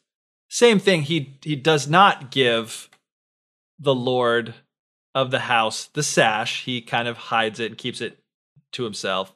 He also does not give him more than just a kiss on that third occasion. Like he got more than just a kiss. And then at the Green Chapel, it it occurs similarly. Um, but there's also, and I don't know how to describe this, so I'm not really going to go into it because it's just kind of more of a feeling. But there's also this kind of like homoerotic feeling of the Lord of the House Yeah. because he's the one that kisses Gawain. Mhm. There's this whole, and he like seems really friendly towards him, like he kind of likes him. Like there's this kind of like homoerotic kind of like tension there between them. Yeah. But anyway, when Gawain gets to the Green Chapel, things proceed pretty much how you had said too. Like the Green Knight's about to chop his head off. He flinches and is very, very afraid. And he's like, oh, dang it. And the Green Knight mocks him. And he's like, hey, man, we had a deal. So he gets ready again. And he's like, just trying to psych himself up to let it happen. The Green Knight tries to chop him. He basically flinches again. And the Green Knight's, come on, like, we got to do this. So he was not brave that second time. Yeah. And then before the third time, he gets ready and he has this vision, which you don't necessarily realize is like a vision or a dream or a thought until it's over. But he sees himself like the Green Knight basically swings, he doesn't die, he goes back and he sees like his life progressing. Like he has a child with that girlfriend that he had that was a commoner, but then he basically like steals the child away. He marries a noble woman. They have a son. His son dies in battle. He becomes just like a terrible king, and his castle's getting sieged. And so he just sees this vision of his life as like, I'm a weak person. I'm a bad person. Like, if I don't die here, I'm going to go on to live a horrible life, and it's going to be bad for the world around me. Yeah. And so before he lets the Green Knight take the last swing, after he comes to out of that vision, he takes the green sash off and throws it to the side, and then he says that he's ready. So when the Green Knight sees that he's removed the sash, that's when the Green Knight's like impressed because that's when he knows that he has really truly courageously accepted his death. So the Green Knight then walks up to him and is like, You did so good. You are very brave. Now, off with your head. And the Green Knight grazes his neck with his finger. He says it like kind of playfully, like, Now, off with your head. More like, Now, get out of here, rather than, I'm going to cut your head off. Yeah. And that's where the movie ends. So it, to me, made the story so much more about Yeah. like this like coming to terms with your own death and like meeting your own death courageously and the fact that someone that is weak that is imperfect that is very flawed can still at times act bravely and courageously even though they make so many other mistakes. That is so interesting to me because, like, the whole point of the story of Sir Gawain and the Green Knight is to, like, hold a mirror, a very harsh mirror, up to yourself and look at yourself. Mhm. Because that's like what happens to Sir Gawain is he was put in like impossible situations, very hard situations, and told like, look at yourself. Are you good? How good do you have to be to be good? Good. and Sir Gawain, he's super harsh with himself in like the the first story of like he won't accept anything except 100% perfection like from himself. Mhm. And even though there was no way he could have kept all the promises to all the people that he was like promising stuff to, and all of the knights were like, "No, you did the best with like what you could do." Yeah. we're all human and there's no way that you can be like 100% perfect. And so like the story originally was just this story to ask ourselves like how good is a good person? And it sounds like this movie was asking similar questions Yeah. but, but to an audience that has different values than totally. the audience that read this 14th century work. Yeah. It's interesting because it's like, you know, a modern author saw this old story and was like, what changes can I make to this to make it be meaningful to an audience today? And so, like, it's just crazy to me that it was like the exact, like the same story, but changed enough so that it could have the audience ask itself the appropriate questions in the time that the Yeah. audience was like living. Yeah, totally. It's telling the same story, getting to the same point, but the character is like completely the opposite almost. Yeah. Like he's not a knight. He's not hard on himself because he thinks that he should be living this like higher standard. Like he's pretty much the whole time like, yeah, I'm a kind of a piece of garbage, but I really want to be a knight, you know? Like he doesn't Yeah. think that he's that brave. Like but he does still at times do brave things like going in to get St. Winifred's head and in the end he finally accepts his death, you know, with courage. Well, and well, And what's just- what's interesting is if he had kept if he had kept that scarf, that magic scarf, and lived, he Mhm. would not have been changed. He wouldn't have proven Right. even to himself that he was worth being a knight. He had to prove to himself that he was worth being Yeah. a knight, and he wasn't ready to be a knight until he was ready to say, "I'm ready to be totally." honest with accepting that this is going to happen to me. Yeah. And after after he like proved like, you know what? If I'm going to live and be a coward, that's no life to live. So let me die honorably. And that's when he proved that he was the kind of person who deserved to live Yeah. because he could live honorably because he was ready to die honorably. Yeah.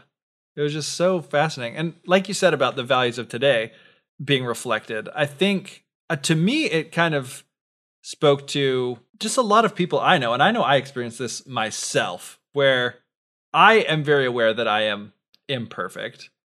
And so, like, sometimes I'm like, man, I'm like, feel kind of like a piece of garbage. Like, why do I make all these mistakes?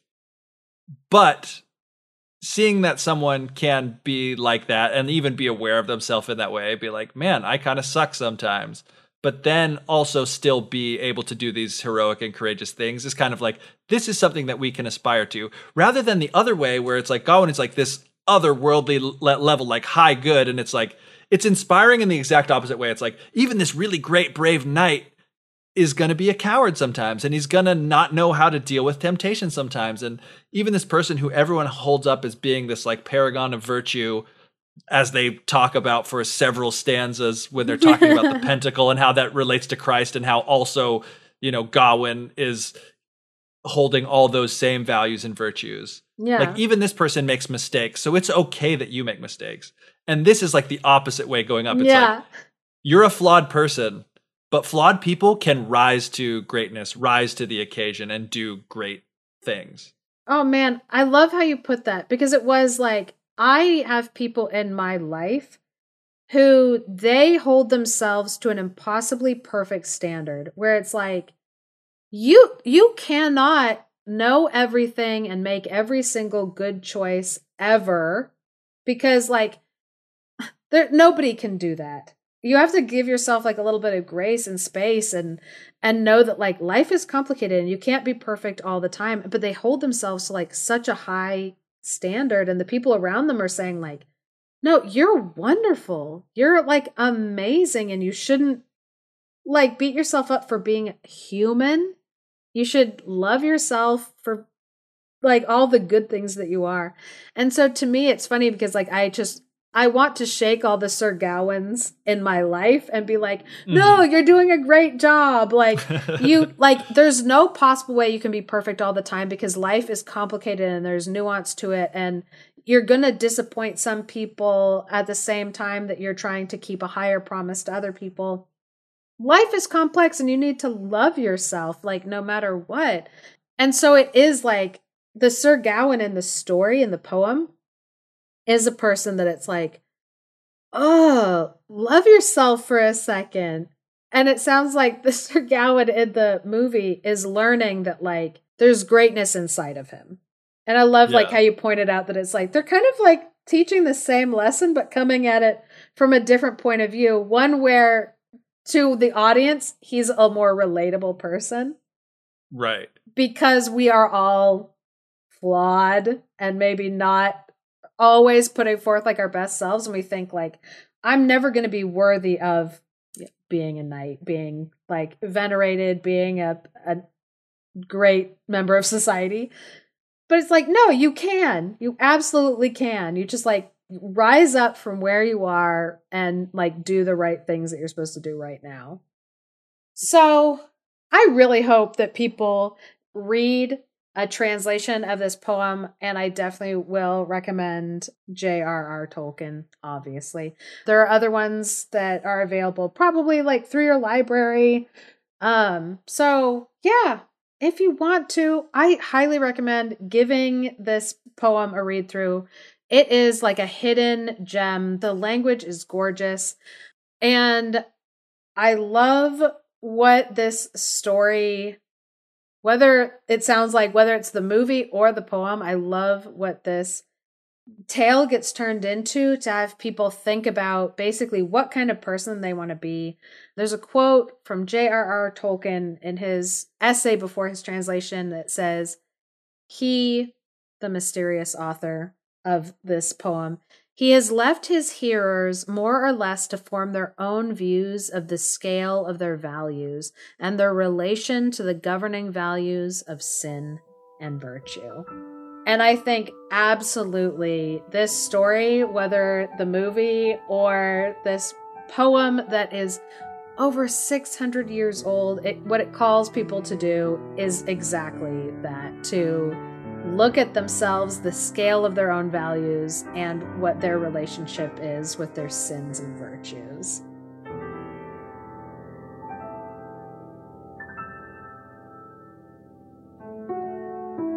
Thank you for listening to the Fairy Tellers. If you enjoy what we're doing, please leave us a review or share us with your friends. Also, consider supporting us on Patreon for access to exclusive bonus content, including outtakes and monthly bonus episodes at patreon.com slash thefairytellers. Special thanks to Andrew Forey for our music and to Clarice Inch for our artwork. And of course, a big thank you to all our patrons. Without all of you, this show wouldn't be possible.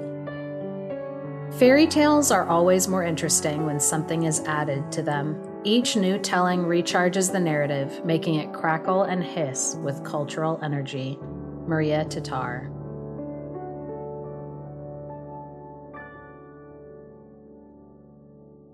I am babbling enthusiastically about stupidity. I want that embroidered.